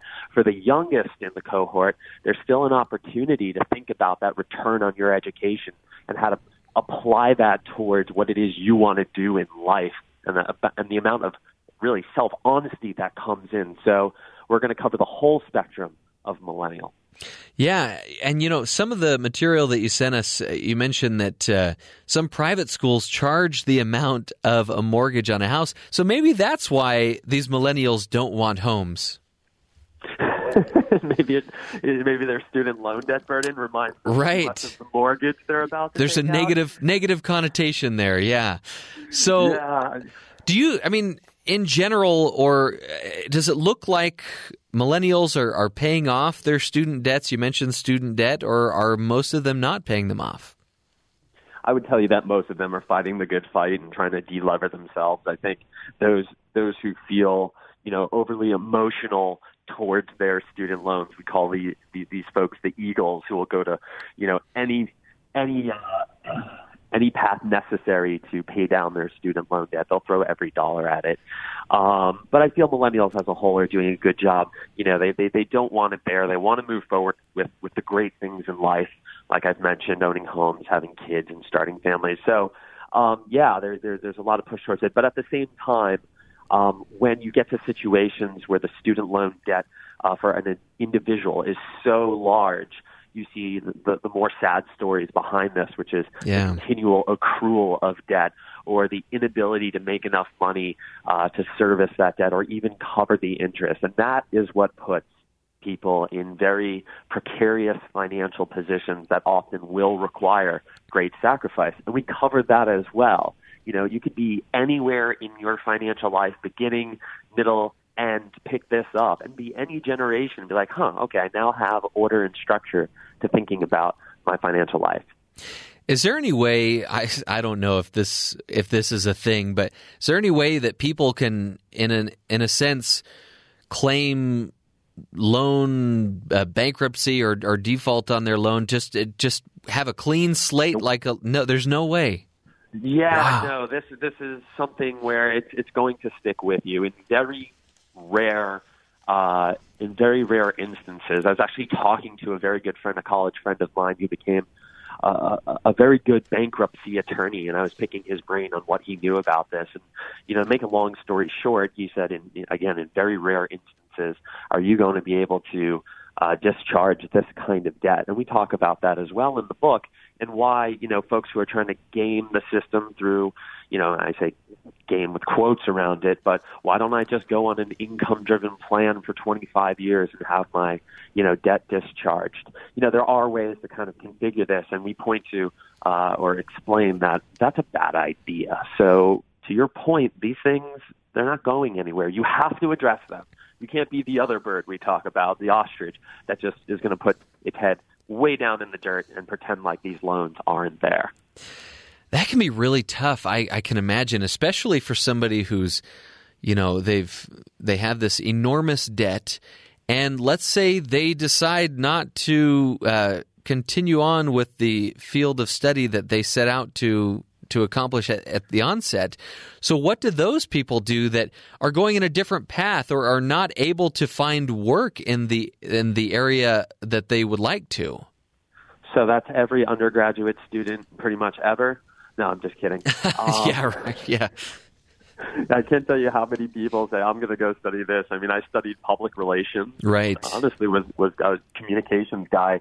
I became a financial advisor. What do you What do you know? You know, my wife and co-author um, did pure journalism and became uh, an attorney. So yeah. so so much for that. But you know, you're touching on the fact that what we got to do, and I don't think millennials are going to be the ones to crack this code, is we need to be able to put kids right in a position to think about higher education um, and, and this is why that financial education piece is so important. That's that's how you do it. But you have to think about how am I going to get a return on this investment and pay for my college education and not put myself in that hole. It's it's not hard math. You know, you can do the research to find out what rent is in the city that you want to work in because you need that job you're studying for. Like you can put these pieces together, research very easy data and figure, okay, if I'm going to take a loan out of this size, I got to pay back this much each month. Let me go look at the jobs that are paying. Well, okay, wow, I can't live in New York City, pay $2,000 a month in rent, an $800 a month student loan payment, and make $50,000. Like, it doesn't work. You can do that for almost any situation. Notice how I did that right here, right now yeah. And if we, you know, we're Googling around, we could start putting numbers in those things. It would take us 15 minutes to get a really good back of the envelope look at whether or not paying for an education sure. is going to be worth it. And, and like, that's, and I'm getting passionate right now because how come you can't, how come we can't teach that? Sure. Um, it's a, it's a simple setup and that's fundamental personal finance right there. And that literally would prevent somebody from making a financial mistake that they could be repaying for for the rest of their life. And you know, by the way, two thousand dollars in New York kind of sounds like a bargain. Kind of makes me want to take another look at New York. oh yeah, no, that two thousand dollars meant you had four roommates so don't get too excited. Yeah, yeah right. Yeah. We're speaking with Douglas Boneparth, uh, who is a financial expert, and he's the co author of the book, The Millennial Money Fix. Douglas, I, I kind of want to shift gears here. Uh, Go for it. And I, I want to, I'm curious to know about the history of the U.S. and how, how it comes into play with how millennials treat their finances. Yeah, that, that was a fun part of the book to write, and I'm kind of glad you're talking about that. I haven't quite been asked about you know the historical and, and kind of research part here. And what I really tried to do was figure out, okay, what's what's happening here from generation to generation. How, in other words, how did financial illiteracy or being uh, having a lack of financial education? How come if we're all financially illiterate, why did that catch up to millennials the most? And yeah. what what I did is I kind of went generation to generation here and noticed that one, you know, people's financial lives were relatively easier. You know, there were less slippery financial products um, 30, 40, 50 years ago. But it also mostly had to do with the attitudes of the generation. I looked to my, you know, my grandpa and my grandparents. And my grandpa was your your your World War II vet hero with all the stories, and, yeah. and, and is my hero. You know, he, he, you paid that kind of sacrifice. You came back you know, opened a men's clothing store in the Bronx, you know, built a business, sold it, retired, you know, had a pension. So there are a lot more guarantees, a lot more safety nets. And the way the labor market worked, or the, the, the way jobs were back then, you, you could have that kind of opportunity. You know, and then and then we go from there to baby boomers who, um, you know, find themselves. And and by the way, before I go to the baby boomers, the greatest generation, you know, they saw some things. You know, Oh, yeah. World War II. They saw the Depression, and it's really those events that shape their attitudes with money. So you get to, you know, but by the way, not not being necessarily financially literate, just like fear was a motivating factor to towards their way, and, and usually fear is a good driver for, Yeah. for good money decisions. It's not ideal, but it, it, it tends to uh, keep you from going too far astray. So this, this that that relationship is basically going to degrade over time. So things get more complex. Enter the baby boomers. They they too see some things from civil rights to Vietnam, but you know, relative to their parents, not as much. Now things are getting more complex. Um, and, and you, you get to millennials where you know I'm an 80s ni- I'm an 80s 90s kid like relative peacetime it was an awesome time to grow up and be a kid there wasn't you know all of these uh, crazy events going on in the world. Financial systems are getting more and more complex. The cost of education is going way way way up. And now you can see where this is all going. We're no more financially educated than the generations before us. And throw the student loan debt in there, boom, and you have why this is becoming such an interesting and uh, complicated problem for the generation. Yeah. Uh, Douglas, in your book, you talk about GTL, and I'm curious to know what that stands for and uh, why it's important in finances. Yeah, so we we try to throw you know like personal finance. Um, as as excited as I am about the topic, this is the first time I think personal finance is actually becoming, dare I say, cool. But relatively speaking, not relatively speaking, we're talking about personal finance here. It's, it's quite boring to most people. I totally get it. So throwing pop, re- you know, pop culture references in the book was was good. GTL came from this is embarrassing. You know, the Jersey Shore, not not quite the highlight of the, the generations. Uh, you know, this is the cream of the crop here. But um, GTL to us are the great things in life. And throughout the book, we, we want you to always be asking yourself, really, what are your financial goals? What are the great things in life that you want to achieve? We firmly believe, and I firmly believe, that you can't navigate yourself anywhere unless you know where you want to go. So we're constantly Yeah. going to be pushing you to figure out what these things are. We give you great classic examples. I've mentioned some here on the show, but they're your goals. You need to figure them out and then just get crazy with them. Go, go for it. Yeah. Do you have some examples of, of terms that that people in general, not just millennials, are not fully that they don't fully understand? Financial terms? Yeah.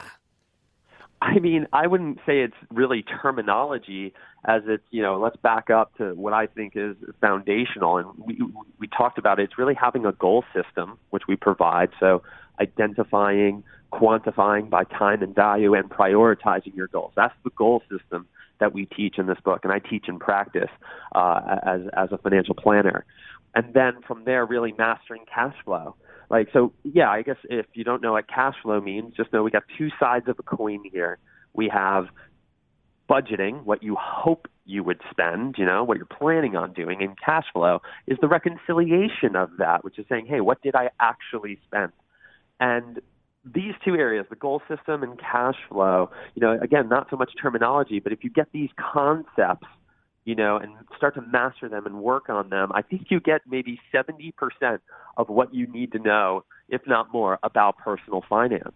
Oh wow. it's just that. It, uh, no joke. Yeah, I just gave gave all my secrets away right there. But the topic is so foundational and so much involved in those areas of your life that if you can really spend a lot of time on that and learn it and get disciplined around that, you'll find yourself in a dramatically better place financially. Douglas, just in closing here, and thank you so much again for your time here on the show. You've given us some really good ideas. What is what's a step that somebody could take today to help get their finances in order? What's that first step that they can take? I would tell you again is that goal system we just talked about. The first thing you need to do is be honest with yourself about what it is you want in this world. And when you start lining up your goals, you've identified them. I then want you to think about when you want to achieve that goal and what's the financial cost of achieving that and then figure out of those goals which is most important to you. Once you got that pegged, you'll know where your first and last dollar of available savings will go. To then figure out what it is you can save by becoming a master of cash flow. If you just did this, again, you're going to be on your way to becoming a much more financially educated person. All the other stuff, investments, taxes, estate, retirement, all these other things are important, but I feel not as important as what I had just shared with you. So there's your starting point, and I hope I hope you all take advantage of that. That's awesome. And you know, Douglas, another option is you could do what I did and marry an accountant. Marrying a So- financial professional is good, but not not a cure-all. That was that was my financial plan. Just marry the accountant. it. Yeah, but she's like sh- she's doing a great job of of trying to help me be more educated about our finances as well. Well, Douglas, uh, we really appreciate your time here on the Matt Townsend Show, and Merry Christmas and Happy Holidays, Happy New Year, all that good stuff. Happy holidays. Thank you for having me.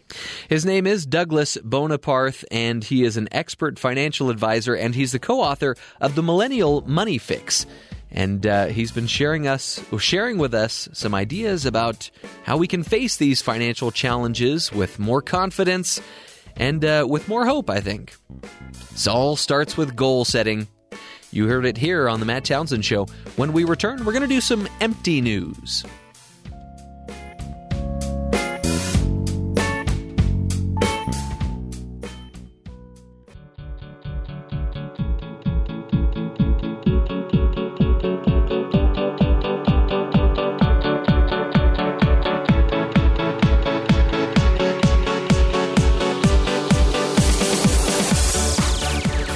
Welcome back to the show. As you know, each day we like to give you some stories that maybe you're not going to hear on other radio stations, uh, on other television stations.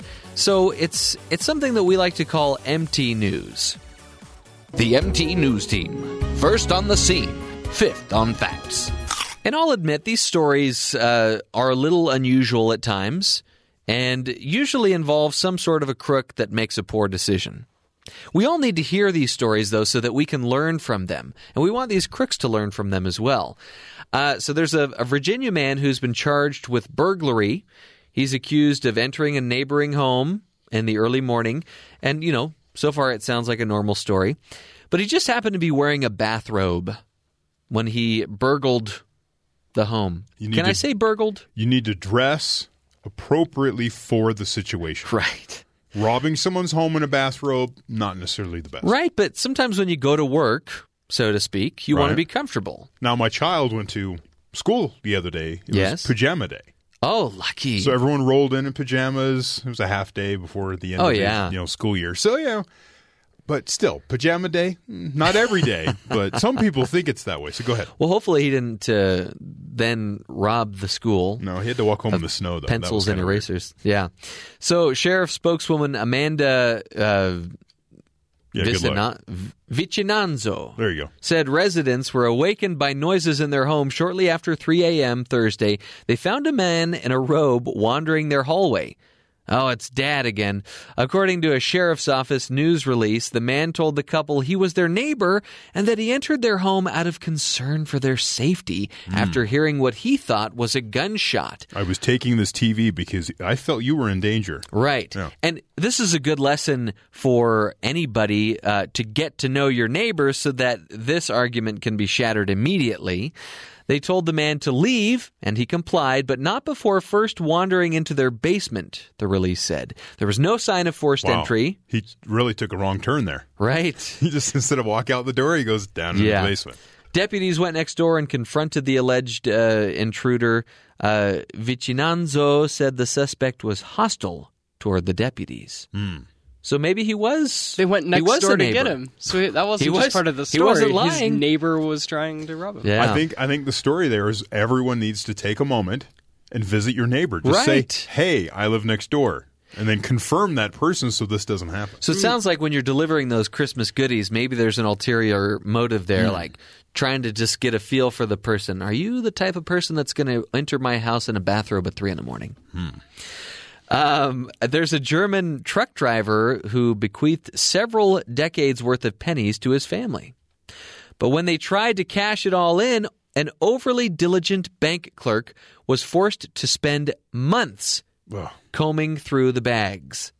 A German bank worker who spent half of 2017 hand counting 2.5 metric tons. That's 5,500 pounds of coins. Finally finished his monumental task this week. The coins had been collected by a former truck driver over 30 years of travels and bequeathed to his family. He had packed the roughly 1.2 million coins into hundreds of freezer bags. Uh, in case you want to throw them in your freezer. He was helping. Yeah. The coins were in one and two cent uh, denominations on uh, the Federal Republic of Germany until the introduction of the euro in 2002. Counting the coins by machine was not possible as some of them were rusted and stuck together. The coins totaled around $9,400, an unexpected inheritance for the family of the deceased man. Wow. Would that be more of a burden if you were the family member who was, you know, you're collecting dad's goods, getting finding out, okay, what did dad leave for this person in the will? Is that more of a burden to have $9,000 worth of coins to get Right. through? Well, we've heard of people paying like their parking tickets, speeding tickets with a vast amount of coinage just to make it Yeah. difficult for the people.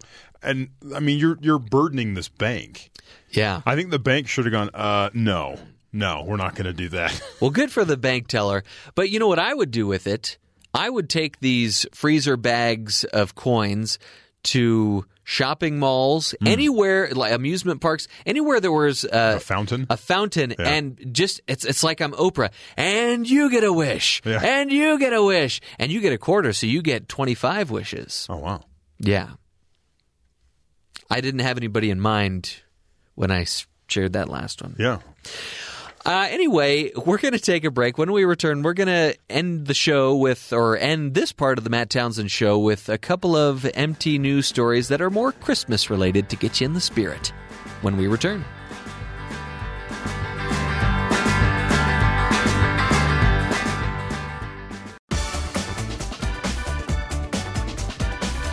Welcome back to the Matt Townsend Show. As promised, we're going to have a couple of empty news stories that are more Christmas related. Uh, there's a Missouri city who's going for their. They've unveiled a Christmas stocking. It hopes will make the cut for the world's largest Christmas stocking. You ready for the numbers here? Measured at 177 feet, and uh, they're hoping that it will get into the Guinness World Records. The city is uh, Actually, isn't just one foot. What's that? It's a stocking, right? So Right. it's like one really Oh. big foot. I guess so. So they're trying to to beat the record that was set by the Italian city of Carrara in 2011. Yeah. Uh, the the stocking is almost 10 feet longer than that stocking. Ooh. Uh, it's so large that with a few more inches, it would not have fit in the Missouri State Fair arena where it was unveiled. They got this stadium. The entire floor of the stadium is just this stocking they've made. Now, Good for that- them. That's great. Yeah. What are you going to do with that? It weighs like 800 pounds when they fold it all up. Um, You pull that out every year. There's, you're going to feed the world. the story talks about they don't have a building in town that's tall enough to say drape it off the roof or something. They don't have a building that big. use it as the world's biggest parachute. I, I don't know. And then set another record. Uh, here's another great one. Fans of the 1964 holiday cartoon classic Rudolph the Red-Nosed Reindeer, and I know Cole is a fan of that, although he doesn't like that uh, Santa's very mean in that. Spoilers. Um, they uh, they have a chance to snag one of the most expensive expensive pieces of memorabilia out there. Peter Lat- uh, Lutrario, the owner of the Rudolph and Santa puppets, isn't it just clay? I thought it was just clay. He's selling the pair that That's appe- a different cartoon. There's one that are, they're puppets, and there's another one that was Oh, claymation. okay. Yeah. So he's selling the pair that appeared on the TV special and asking for a whopping $10 million in an eBay auction. Uh, Rick Goldschmidt, an expert he, may on these things. negotiating that price. He thinks ten Okay. million might be a little much, but yeah. Yeah. So there's an expert on these things who used to who used to bring these exact puppets to events. Said you can't put a price on them. The pair are two of several puppets used in the creation of the special, which used an iconic stop motion technique Yeah. called animagic. So that's that, that's where you think it's claymation. They're Yeah. actually puppets that they go in and do the same kind of thing Sure. claymation. You move it a little bit, take a picture, Yeah. you know, that kind of thing. So while Goldschmidt does think the price is ridiculous, he hopes a sale goes through to a museum so fans of the Christmas classic Christmas special can enjoy Rudolph and Santa. Because as we all know, museums have $10 million to throw out like this. That's why I'm saying they may drop that price. They may just donate it. If you're hoping it goes in a museum, yeah, you're not going to get 10 million. That's for darn sure. Anyway, that's going to do it for this hour of the Matt Townsend Show. Coming right up after the BBC, we've got our Christmas edition of Screen Cleaning on the Matt Townsend Show, which we are uber excited for. There are so many movies that are coming out this weekend. How are you going to choose which one to watch? And also, Cole and I are going to share some wonderful news in the way of entertainment. And uh, we're also going to give you a couple more options of movies that you can watch that you may not have considered ever before, or that you might not ever want to consider again. That's coming up next on Screen Cleaning on The Matt Townsend Show.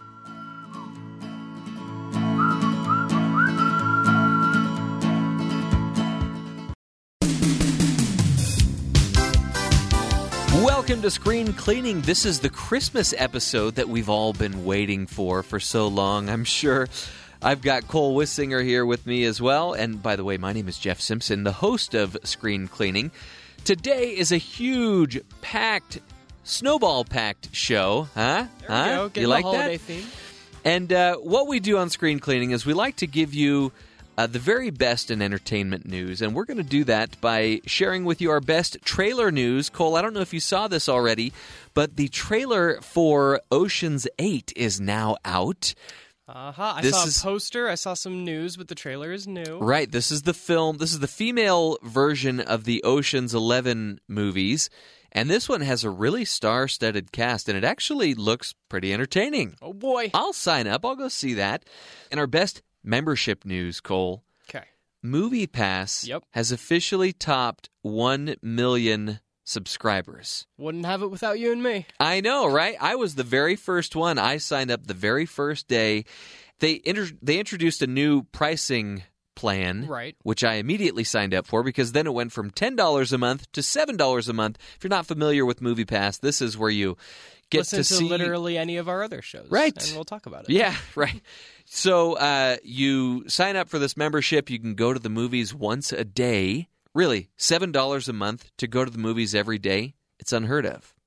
And if uh, AMC had their way, It mem- still wouldn't be Movie of. Pass would uh, not be a thing. Yeah. So uh, good for them, and I hope it goes on like this forever. But likely not. Uh, also, in the best list news, and Cole, this is where I'm going to quiz you a little bit. Bring it on. I want you to tell me what you think were some of the biggest hits, meaning the the best movies or the biggest movies of 2017. Okay. And then also, can you guess what some of the biggest flops were in 2017?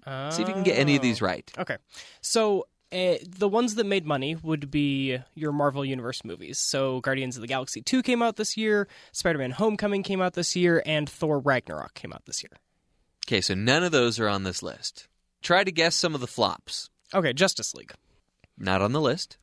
Um, let's see. Kong Skull Island. Nope. I imagine that was pretty expensive, right? Okay, well, here you go. Biggest hits of 2017 Wonder Woman, Okay. Global box office $821 million. It stayed in theaters for a while. Production budget 120 million. Girls Trip production budget of 19 million. It made 138 million worldwide. Wonder, which is still in theaters, uh, a budget of 20 million. It's already made 155 million. Get Out on a budget of four and a half million made 254 million. I love those numbers. Horror and- movies are Yeah. always reliably good net wise. It. I was surprised to to learn it was only it only cost thirty five million dollars to make. Made six hundred ninety five million Oh, yeah. worldwide. Highest grossing Huge. R rated movie of all time. Uh, really? Or of uh, oh, R rated horror. Wow. Beauty and the Beast cost one hundred sixty million to make. Made one point two six billion worldwide. Wow.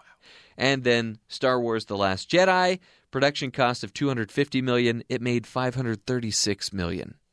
In its first week. Right. so it's still going. And uh, I'm just gonna I'm just I'm gonna run through the films that were flops. I won't go through the numbers, but uh, see if any of these sound familiar. Monster Trucks, Yep, I went to see that. King Arthur, Legend of the Sword, which I actually enjoyed. Right. Valerian and the City of a Thousand Planets. I saw that as well. Dane DeHaan and Cara Delevingne. The Dark Tower, I saw that as well. The Promise. that I did not see. Cost ninety million dollars to make. It made eight million dollars. So me and no one else Right. also. Saw that. and Geostorm. oh yeah, no, no one, Yeah. no one saw. That. Well, Cole. Um, This is a nice preview because in a like couple all those. weeks we're gonna go through some of our favorites and hits of the year as well, and so this kind of gives a framework from where we're starting from. Get remind you of some of the movies that came. Monster Trucks. It's been since I think January, February that that one came out. So just to Right. remind you, these are the kind of movies that we'll be talking about. So, Cole, uh, we touted this as a holiday show, a Christmas show, right? Absolutely. So, it wouldn't be a Christmas show unless we talked about Santa Claus. And so, just before we go to break here, I want you to tell me who uh, gave your favorite portrayal of Christmas or of Santa Claus in a holiday film. So the Miracle on 34th Street, either one is an absolute fantastic. That's that's I think the embodiment of Santa Claus for me in a lot of ways. Tim Allen's is interesting and different. Um, but when I think of different kind of Santas, there is a Hallmark Channel movie Okay. called Single Santa Seeking Mrs. Claus. And this is genuinely your favorite And portrayal. he has genuinely my favorite incorporation of the ho ho ho laugh. wow. And it's called what again? So it's Single Santa Seeks Mrs. Claus.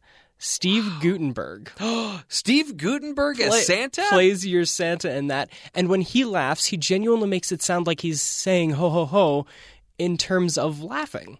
Which a lot of times it just sounds like they're saying ho ho ho, Oh, but he's gotta check this laughing and uses that.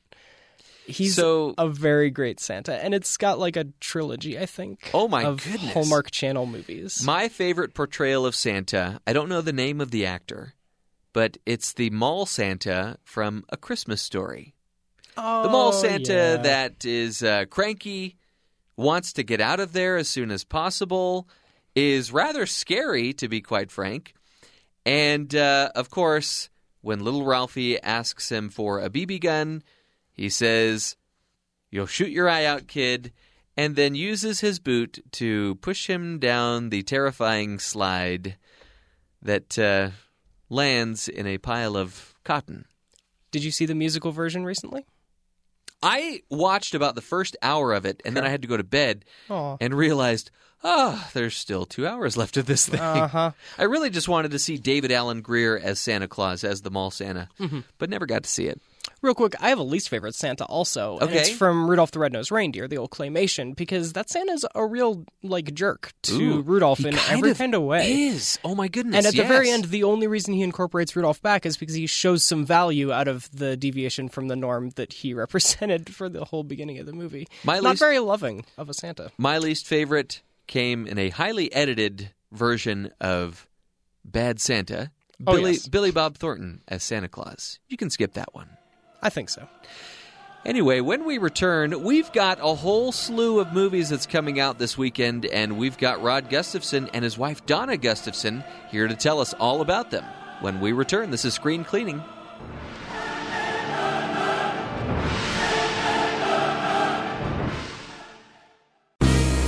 Welcome to a 90 second movie review for Star Wars The Last Jedi on BYU Radio.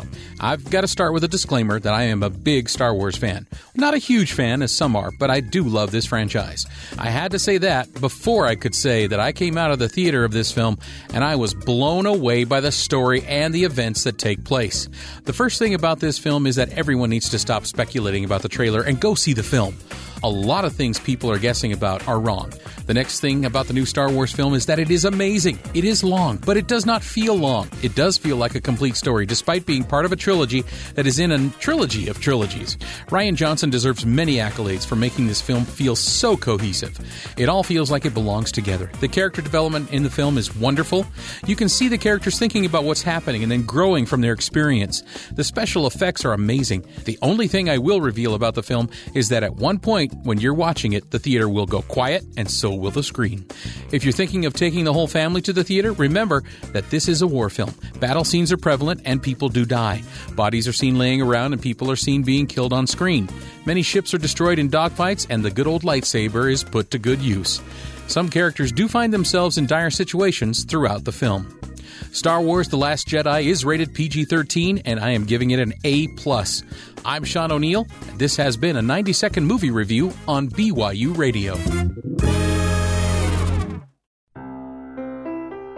Tune in to This'll Take a While, Mondays 4 p.m. Eastern to hear your host, Dean Duncan, discuss just about every topic right here on Sirius XM, Channel 143, BYU Radio.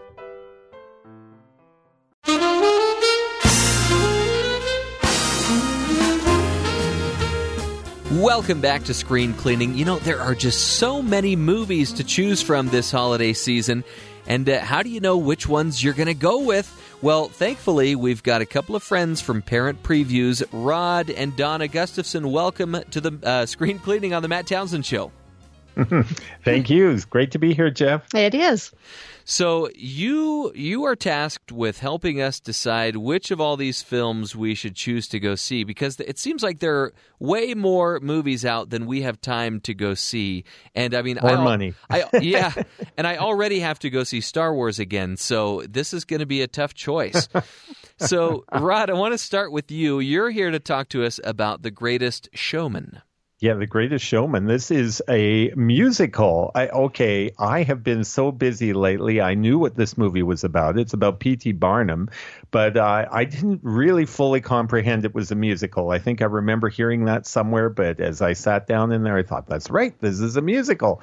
And uh, this is done, written by the same people that made La La Land last year. Love it or hate it. I loved it. A lot of people hated it, but it, it's full of incredible, fun, catchy songs as we learn about the story of P.T. Barnum and how he managed to start uh, um, a circus. And not only did he start a circus, but he really also started a presentation genre, if that's the right term, of of the whole circus act and how it works and the rings and all of that business. So, so uh, he really he really set in motion way back in the 1840s uh, something that still continues today.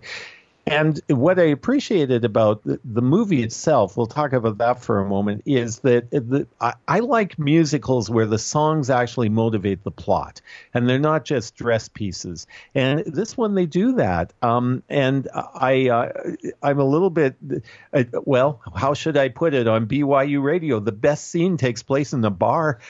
there is a scene with these two guys because Barnum is out of money and he started this circus and he's broke and he wants to expand what he's doing. He still believes in it so much. So this other guy comes along who is quite a, uh, he's doing well as a dramatic playwright producer and barnum is trying to talk him into giving him money and going into partnership with this circus act. And uh, so the two of them negotiate this deal in this bar and there are these glasses that are flying and this dance act in there and it's it's just incredible. And so there are some really cool scenes in this film. The other thing I really appreciated about this film is it's got some good messages, um, especially Barnum with his marriage. I don't know how true. I, I did some quick research yesterday, um, and I I don't know if this is really completely historically accurate or not. I don't want to give away too much of the movie, but there's some very positive decisions that are made in this movie to maintain family and maintain a good marriage, and uh, we always appreciate seeing those in the movie as well. Sure, and you know, uh, this film is unique too in that just the other night, during the airing of A Christmas Story Live, which a lot of people also didn't know was a musical, or at least this version mm-hmm. is, they had a live commercial for The Greatest Showman. I've never seen that before. Oh, really? And uh, so it had all the cast performing. I don't know what song it was, but they had the bearded lady, and she could really belt it out. By the way, Mm-hmm. um, I was I was rather impressed with that. I thought that was a really great idea. Yeah, yeah, that is really cool. And you know, there there are a lot of ethical things that came up with Barnum's circus, you know, because basically he he hired people who had physical um, either deformities or they were unusually tall, unusually short, and a lot of people were very critical of that. But then on the other side of the fence, especially back in the 1840s, uh, it, these people had jobs, and in fact, the the guy whose name was Tom Thumb, uh, he went on to have a very successful performance career. And so you can also argue what kind of a life would he have had had that not happened to them. So you know, check out our review. We've got some good discussion questions at the end of the review that will re- reveal some more things about the movie as well. My biggest question is why couldn't Hugh Jackman have sang that good in Les Miserables a few years ago? He sounds so much better in this movie. Well, I don't know because- went wrong with that film. He's not singing live in The Greatest Showman like he was Yes. in Les Mis. There you yeah, go. Yeah, and I think that really is the key. And I still wish that uh, the director hadn't made that decision with Les Mis. But there you have it. Greatest Showman, A minus on this one. We we really enjoyed it. Okay, so Donna, you're here to talk to us about first uh, the dark or just Darkest Hour. The Darkest Hour is a different film. This is Darkest It is. Okay, and this one is a historical piece. Of course, always artistic license with history, so be aware of that, we're- regardless of what you get into. But this is Winston Churchill's first month in office as he was sort of stepped into the role of prime minister during World War II. And he is there during Britain's darkest hour. In fact, it's the world's darkest hour because they are on the brink of losing that war. And there are many historians who believe that if Winston Churchill hadn't been in that position at that time, the war would have been lost because his personality was so much stronger than Neville Chamberlain, who was the prime minister previously. And so he really changed the way they approached that war. So this movie is really intense, really grueling. You you come into it as he comes into this position and he has all these decisions to make and he is in a desperate situation. It's a really powerful film, really fast-paced moving film for a historical piece. And Gary Oldman, who plays Winston Churchill, is totally unrecognizable in this role. Like you won't know it's him. He really does look like the Winston Churchill of that we see in the newsreels and in the photographs. It is an amazing, amazing piece of dramatic work. And I, I'm really bummed because this is a film that I even now that it's out this weekend, there aren't a ton of theaters around or near me that are showing it. So I'm really going to have to search this one out. But I've I've really wanted to see it for some time now. It is it's worth searching out. It's a British production and those ones always get a little less screen time on North American screens. Um, that's just kind of the way of it. So yeah, look for this because it really is a powerful story. Um, and Gary Oldman, I, I think in the Broadcast Film Critics Association, he's nominated for Best Actor. I can't remember. I think he popped up in the Globes. yeah, he's And He did, and he yeah. will show up in a few. Yeah, I wouldn't be surprised to see him pop up in the Oscars too. And I think that will push this movie into more theaters. There we go. So, Donna, you're also here to talk to us about another film, and I want to tell a little story before we introduce this film. Uh, Alrighty. Probably about six months to eight months ago, maybe a year ago, uh, I made the genius fathering decision to show my two young daughters the film Jumanji, the original film Jumanji. So at the time, uh, they were probably f- uh, four and two. And you know, we we sat down with some pizza. I turned it on. I thought I loved this as a kid. They'll love it too.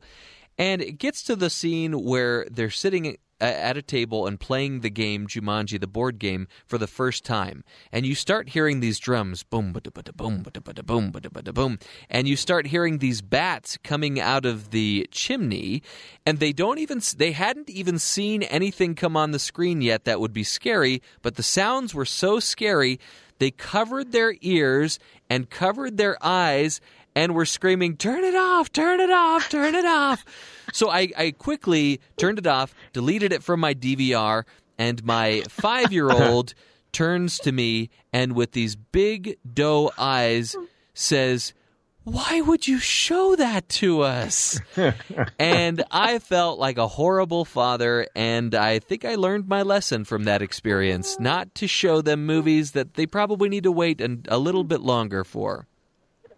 You know, I think each parent has that kind of an experience at some point in their life. Uh, Rod did the same thing with our, our you know, With- just coming into their teenage years. I did it more than once. I, I showed my son, he was sick and home from school one day, and there was some stupid documentary on aliens on TV, and, Uh-oh. and he seemed to be interested in aliens. He didn't sleep for what, a year? that was horrible. Anyway, they do make us pay for these mistakes. They Yes. do. Anyhow, we hope, as you know, with what we do with parent previews, that's what we're trying to help you avoid. And with Jumanji, the, this new one, which is you know called um, Welcome to the Jungle, same thing, guys. It does have a PG-13 rating, so don't show it to your littlest littlest ones.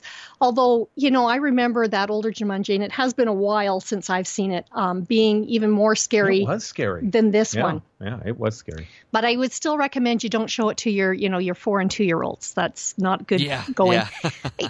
this one is very much the same thing. In fact, it even has the sort of same introduction, just in case we have viewers that didn't see it when it came out in 1995. Um, we have the scene where the game now has has morphed into a video game because who plays board games anymore? and so now it's a video game, and this young man tries it and he disappears. And then 20 years later, um, a group of kids that are in detention at school stumble across this old game console with the game Jumanji still stuck in it. That rather than doing what they're supposed to be doing for detention, they decide they'll give the game a whirl and they also get sucked into the game. So, you know, it's the same premise because we had the two timelines happening in the old Jumanji.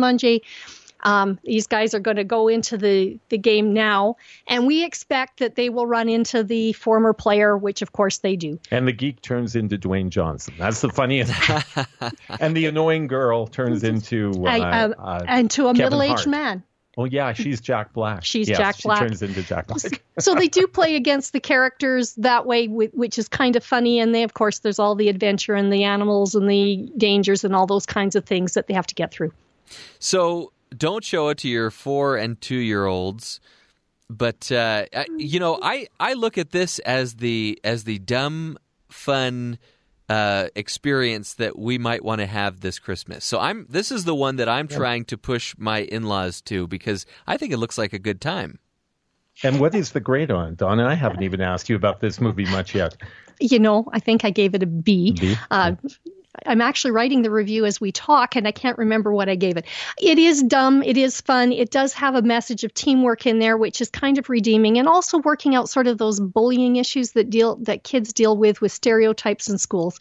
That's all its positive things, um, but it really is entertainment. It's not much more than that. So, Rod, we've got just a few minutes left here to talk about the other big release, and it's the third in the series of Pitch Perfect films. And every time I see this trailer, I have to admit, I kind of groan and roll my eyes. I really enjoyed the first one, the second one, not as much, and I, I wonder if they've outstayed, I wonder if the Bellas have outstayed their welcome in the movie theaters. Well, you're the opposite for me. I didn't really enjoy the first one. I never did see the second one. One of our other freelance writers did the second one. Um, so it's been a while since I've visited this, this franchise. What bothered me about the first one, I enjoyed the music. I did not enjoy all the sexual innuendo that was going on in between the music. Um, and from what I understand, the second one fell into that pretty much just as much. This one, they seem to have cleaned things up a little. And I, I hope I'm not just getting a, hard, a hardened shell to some of this content because that happens. But I I appreciated that this one there is still some sexual innu- innuendo in it, so parents be aware of that. Um, but the songs really are incredible, and the fact that all of these women sing their own songs. Um, and do all of their own all of their own, own music in this film as well is really commendable. The other aspect of this uh, movie that I was surprised at, Rebel Wilson, a comedian I'm not a huge fan of. She plays one of the main characters in this franchise. She plays the character of Fat Amy. But this movie turns into a little bit of an action piece in the final act. There's something that happens, and so the girls have to save the day. And there is a fight scene with Rebel Wilson and and, and the bad guy, so to speak. and uh, it's really well choreographed, and she pulls it off quite realistically. So, and she did do her own stunts in this Oh, film wow. as well. There's some, yeah, there's some. It was a 20 foot jump and a few other things, and she did them all. So, got to give her credit. She actually, it- it- there's some good performances in this film. Having said all of that. I think I'm I'm sounding so positive because I wasn't very happy with the other two, but this one we're just barely making it into our recommended area at a B minus grade. Parents, again, be aware that there is going to be sexual innuendo uh, in this film, but not as much as the other two. The other thing I appreciated, there's other than that, all of the profanity falls into our mild category. We don't have that that one major word that all of us are tired of hearing and many others. So the profanity has been toned down. You know, we got that little bit of action violence and and there's no real sexual content other than the innuendo. So I was quite surprised and the music is incredible. Very fun music. Okay, I'll have to see if I am convinced enough to go see that one. But uh, Donna and Rod, just really quickly before we go, if we have to choose one movie to go see, what should we pick with all the movies that are out there right now?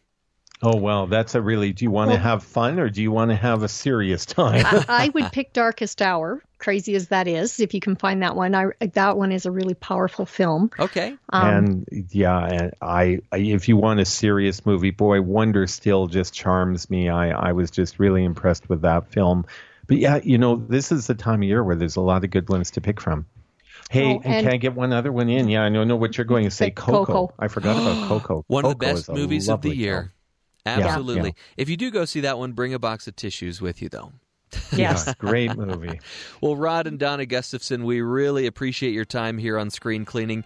And uh, there you have it, folks. Lots to choose from, but uh, they've just made our task a little easier. When we return, we're going to be speaking with our good friend Jacob Gowans, who's going to be talking to us about some of his holiday favorites.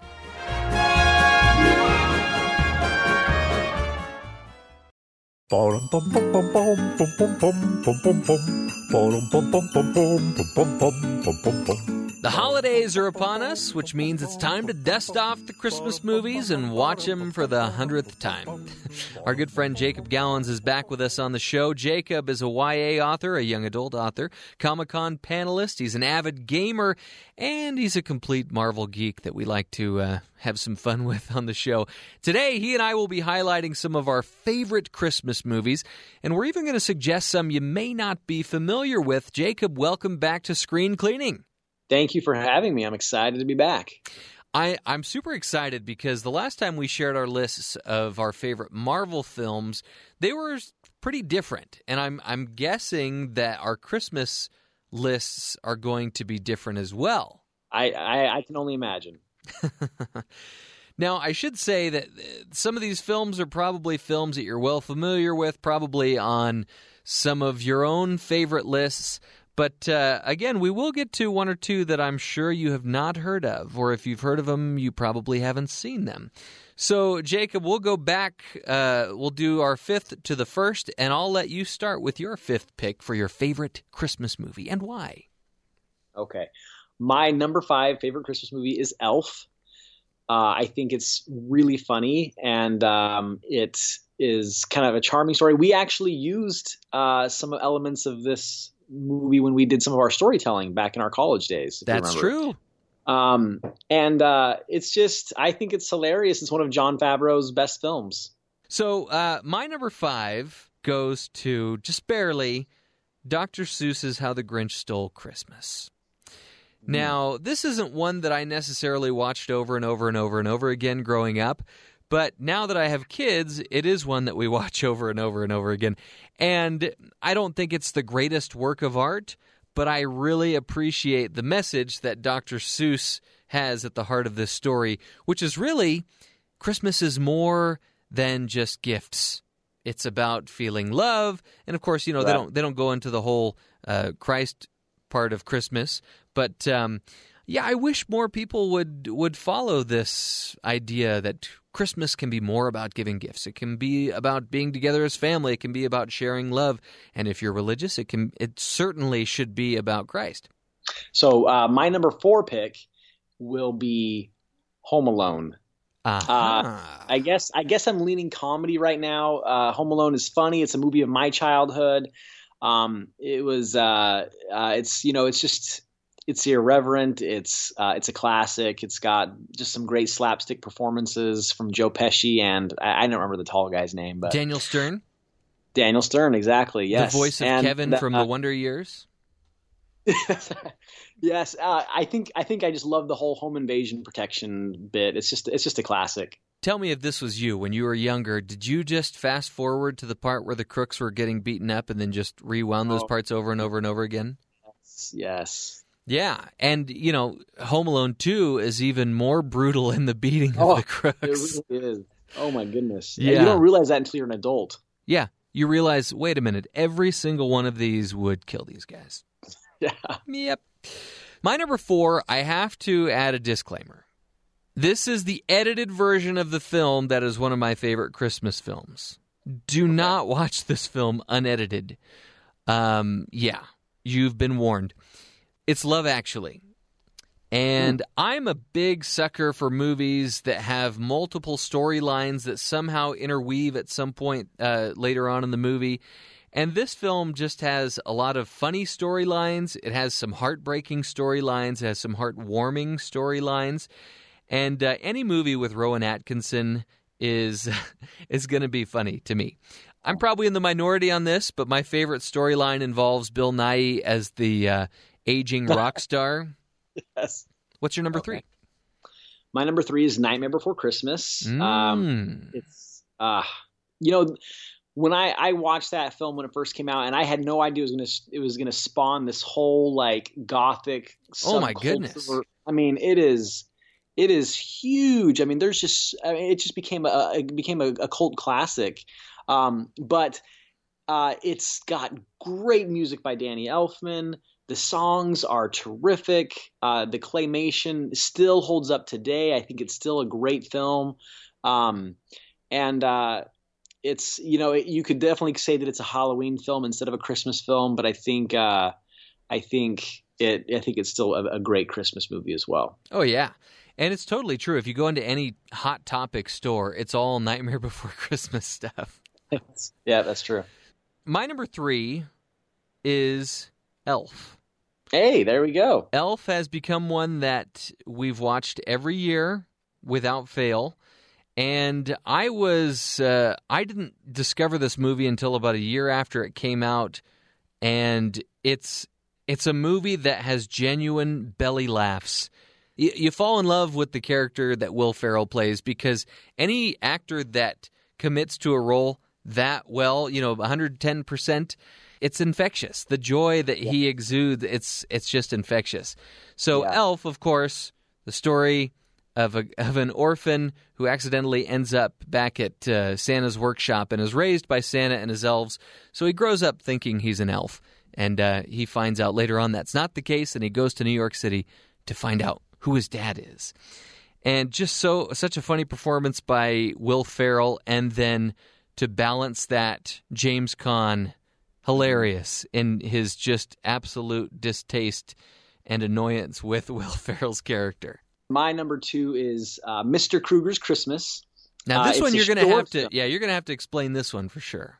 So this is this is uh, one of the back in the day when the church was the you know our our church was putting out a lot of uh, short films like Johnny Lingo, Cipher in the Snow. Uh, they did a little film directed by Keith Merrill called Mr. Krueger's Christmas, starring uh, Jimmy. Uh, uh, oh my goodness! I'm, thank you, Jimmy Stewart. Um, he was very old by the time. This is one of his last performances and he did it on the condition that he could direct the Mormon Tabernacle Choir. And so it's a story of an old man who is kind of lonely and about how he kind of captures the true meaning of Christmas with some carolers. It's short, it's sweet, it might make you cry a little bit, but it's uh, it's a really heartwarming little film that uh, has a beautiful moment where he is uh, talking to the nativity scene, and he, he kind of envisions himself in this nativity scene, um, and uh, it just it's just really a really poignant f- film with a Christian, a strong Christian message. Message. How many other Hollywood actors have direct the Mormon Tabernacle Choir on their bucket list? Oh, I don't know. uh, I, not very many. I remember hearing that and thinking it was so cool. Okay, so that's your number two. My number two, uh, I don't have to explain the story because it's it's an old one, but it's a different version of it. It's Muppet Christmas Carol. This is another one that I didn't really grow up watching very much, and uh, I wouldn't necessarily say it's the funniest Muppet movie there is. But as I got married, it it became a movie that we began to watch every year, and I even tear up at the end of a Muppet movie, if you can believe that and it's it's Kermit as uh, as Bob Cratchit, and it's got um, Michael Caine as Scrooge, who plays a pretty good Scrooge. Yeah. And it's it's tough to resist the message of this movie as well. And I love stories about redemption, stories that tell us, you know, we we can have a second chance. We can we can improve ourselves. We it's not too late. It's never too late. Great message and rather funny. Muppet Christmas Carol, my number two. So, what's your number one, Jacob? So, my number one film uh, is It's a Wonderful Life. I know it's another Jimmy Stewart movie, but it's a classic, and uh, it surprised me to learn that it wasn't always a classic. In fact, when this movie first came out, it didn't do very well, um, and and it wasn't until years after its release that people really caught on. And what I love about it is that it um, it's about a man who has given and given, and he's at his he's at his end. He's at his wits end, and he needs a miracle. And so, uh, you know, he gets visited by this angel who shows him what the world would have been like, what the town at least that he lives in would have been like had he not ever been born. And um, it's just a great story. Um, it's uh, it's very touching, and uh, it's got great performances. But it's my number one Christmas movie. I do agree with you. It is a great film. Uh, I think the reason it didn't make my list is because, first of all, we didn't really, I didn't really grow up watching that every year. And also, I don't know that I've ever considered it to be a Christmas movie because the oh. Christmas aspect doesn't come into the movie until probably a good hour and a half, two hours into the film. Um, yeah, but excellent film. And again, another one that I tear up in frequently. Um, my number one is one that is shared by many, many, many people, and it's a Christmas story.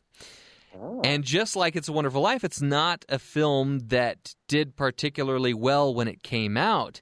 It took mm-hmm. years for it to really pick up steam and get people to the point where they were quoting it left and left and right and going to uh, the film locations and buying the leg lamps and all that. Christmas Story it's narrated um, by the author of the book upon which it's based, and it's just about this little boy. All he wants for Christmas is a BB gun.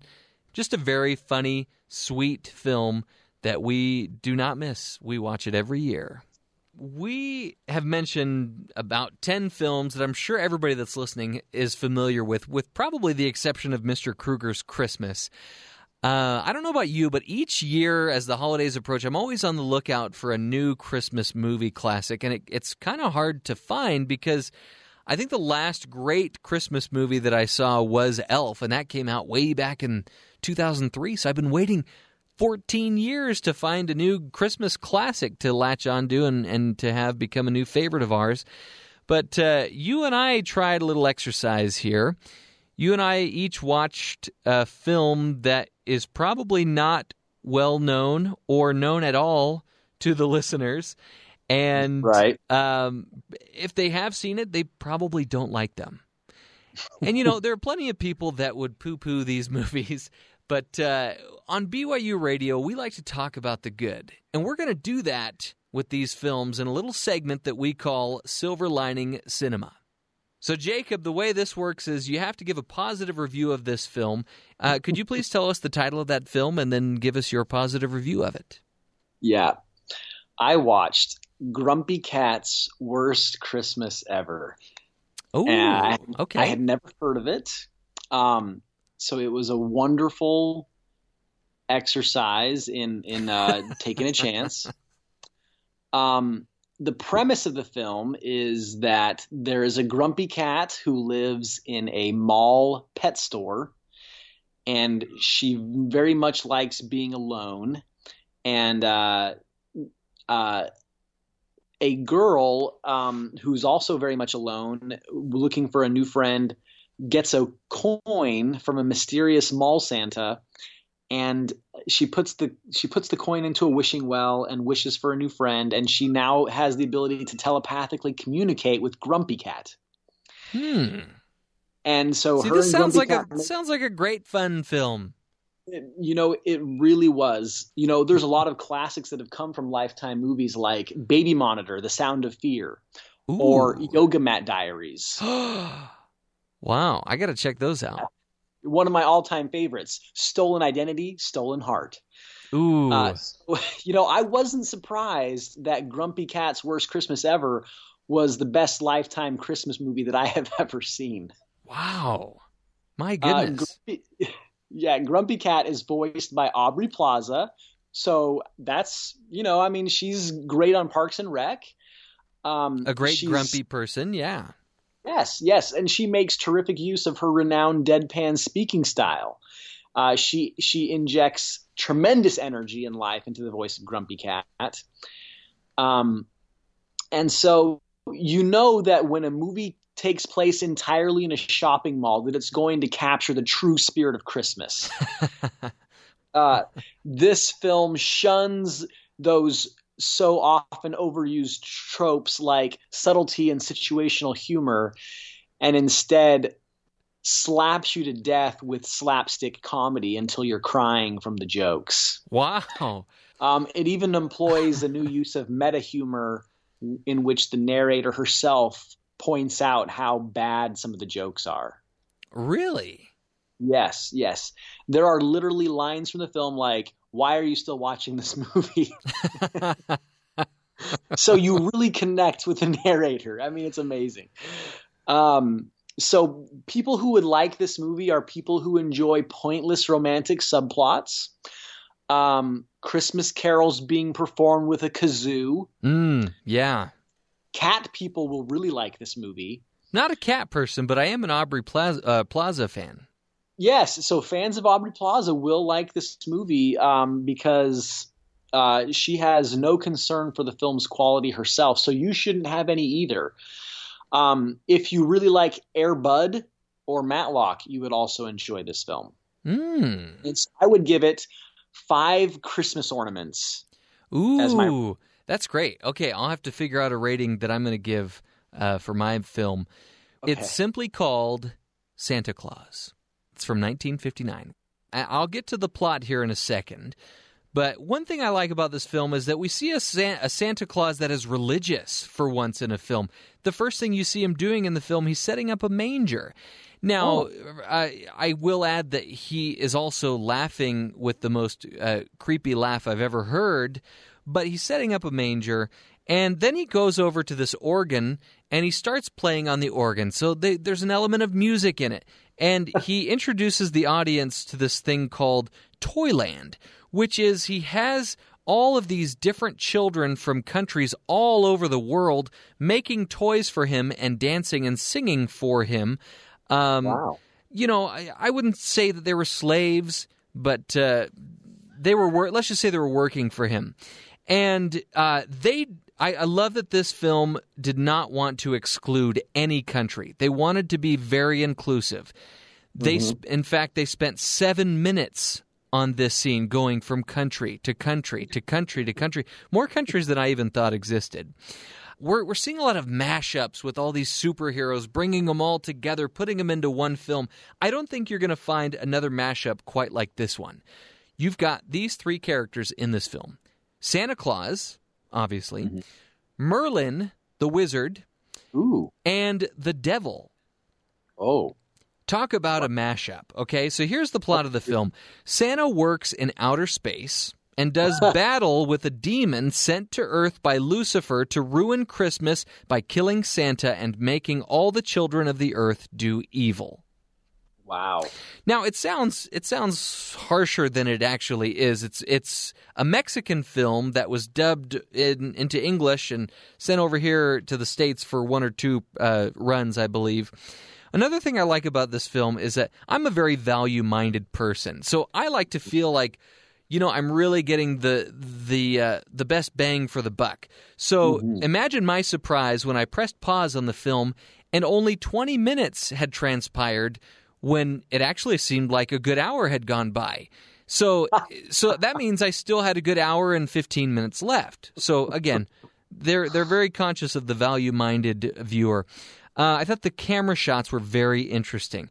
They didn't spend any time on those claustrophobic close-ups that we see in so many films.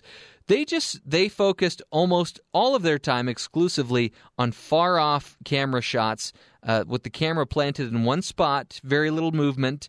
I, you know, because so many films like to make us sick these days, and they didn't feel like all of the detail they put into the costumes and the scenery. They didn't feel like they had to get up close and show any of that detail. So you could just sit back and enjoy it from a very comfortable distance. Um, That's so nice. I love how much time Santa took delivering presents to kids. Because you know everybody does the math. Oh if santa delivered presents to all the kids around the earth then he would have to travel at such and such a speed. I like the fact that he slowed down and it really shows you that he cares about each and every kid. So he visits six kids in 45 minutes. Uh-huh. Takes him 45 minutes to deliver uh, presents to six kids' houses. Okay. um, and at one point, I thought maybe I was watching one of those old. You remember those old Smell-O-Vision movies where you can smell certain things that are appearing on the screen? Okay, yeah. Um, well, Santa has the sleeping powder that he blows onto these children so that they'll fall asleep so they can't know that he's in their house. And I thought maybe I was watching a Smell-O-Vision film because there was one point in the movie after he blew some of the uh, sleeping powder on these children that I have to admit I dozed off for just a little bit. So whatever they did uh, to cause that was very effective. So that is Santa Claus from 1959, and you watched Grumpy Cat Conquers the Mall. What was it called again? Grumpy Cat's worst Christmas ever, 2014. It's a, it came out in 2014. Again, these are two films that so many other people are just lining up to say horrible things about. We wanted to say something positive about them, not just because we're BYU Radio and we like to talk about good, because it's Christmas season. We should have a positive attitude and be happy. And let's face it, you could do a lot worse. Anyway, Jacob Gowans, once again, we've enjoyed having you on Screen Cleaning. Thank you so much for your time. Thank you for inviting me. And I hope you have a Merry Christmas and a Happy New Year. We're going to take a, a break, and when we return, we're going to be speaking with our good friends at BYU Sports Nation. This is Screen Cleaning on The Matt Townsend Show.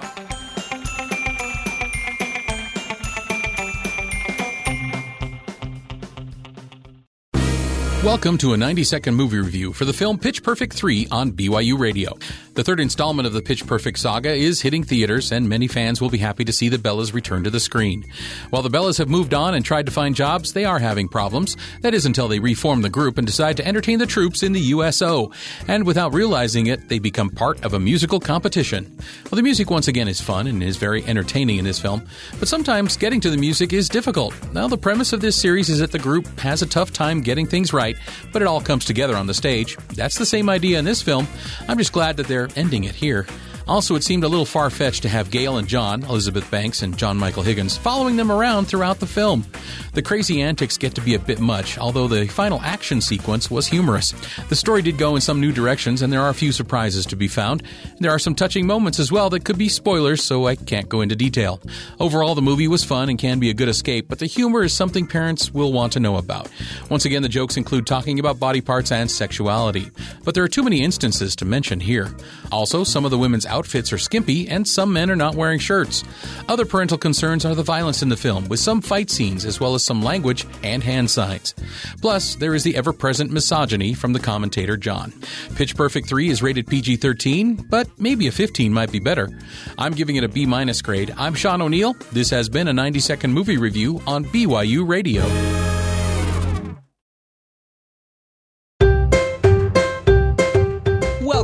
To Screen Cleaning. We have had a fantastic show. I think we've had a fantastic show. And uh, we hope you have a very Merry Christmas. Cole, one of the things that I've done over the past uh, few weeks is I've shared my holiday must watch lists, uh, movies that you could skip. We've done some silver lining cinemas. I'm curious to know what's on your holiday must watch list. Number one on the list is The Muppet Christmas Carol. Oh, It is yeah. by far my favorite version of the Christmas Carol. Michael Caine is my favorite version of Scrooge. Wow. And the songs in it are beautiful. As we sit today, there are only three more sleeps till Christmas, as Kermit would sing about. I love, love, love, love that movie. And then I am a big fan of the ABC Family kind of movies. There's Okay. a movie that came out in the '90s called A Christmas List.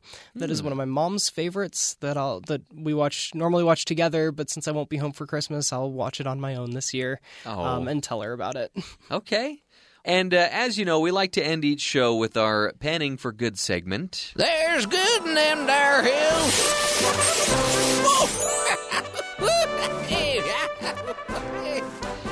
You know, uh, we've talked a lot about movies today, obviously, as we are wont to do on the show. And Rod and Donna Gustafson gave us a lot more options when they reviewed all the new releases this weekend. There's one that's a little older that I have not seen, still in the theaters. It's called Wonder. But I really do want to see this because it seems like this has a fantastic message to it. And I'm really highlighting the actor in it, Jacob Tremblay. He uh, said that when he was researching uh, the role, he was researching facial differences online, and uh, he found a group of children from Sick Kids Hospital in Toronto, and he reached out to them and asked if they could send him letters of experiences or stories. And uh, he said they got a bunch back, and he put them in a binder. He said all of these letters were about experiences of being bullied. I would read that before I did the scene, and it would help me think about how Augie, that's the character in the film, is thinking when he's getting bullied, and it would help me feel like Augie. The name of the actor is Jacob Tremblay, and uh, one thing that he said I really want to highlight is when I heard the message of this film, I was just like, I gotta be a part of it. If you are a parent, it's important to show your kids to choose to be kind because bullying is a terrible thing, and bullying usually happens at school, a place where kids need to feel safe so they can learn and develop who they are as well. And they can't do that when they are being judged. I really want to see this film. Seems like it has a positive message. I've only heard good things about it. It's PG and it's making quite a lot of money. So the audience doesn't lie unless we're talking about Star Wars The Last Jedi. Don't pay any attention to those audience scores on Rotten Tomatoes. I shouldn't have even told you that because now you're going to be tempted to go look. Just go see it, have a wonderful time, and Cole, I invite you to do the same. I will. That's going to do it. We want to wish you a Merry Christmas, Happy Holidays, Happy New Year. We'll be back in a couple of weeks. This is Screen Cleaning on The Matt Townsend Show.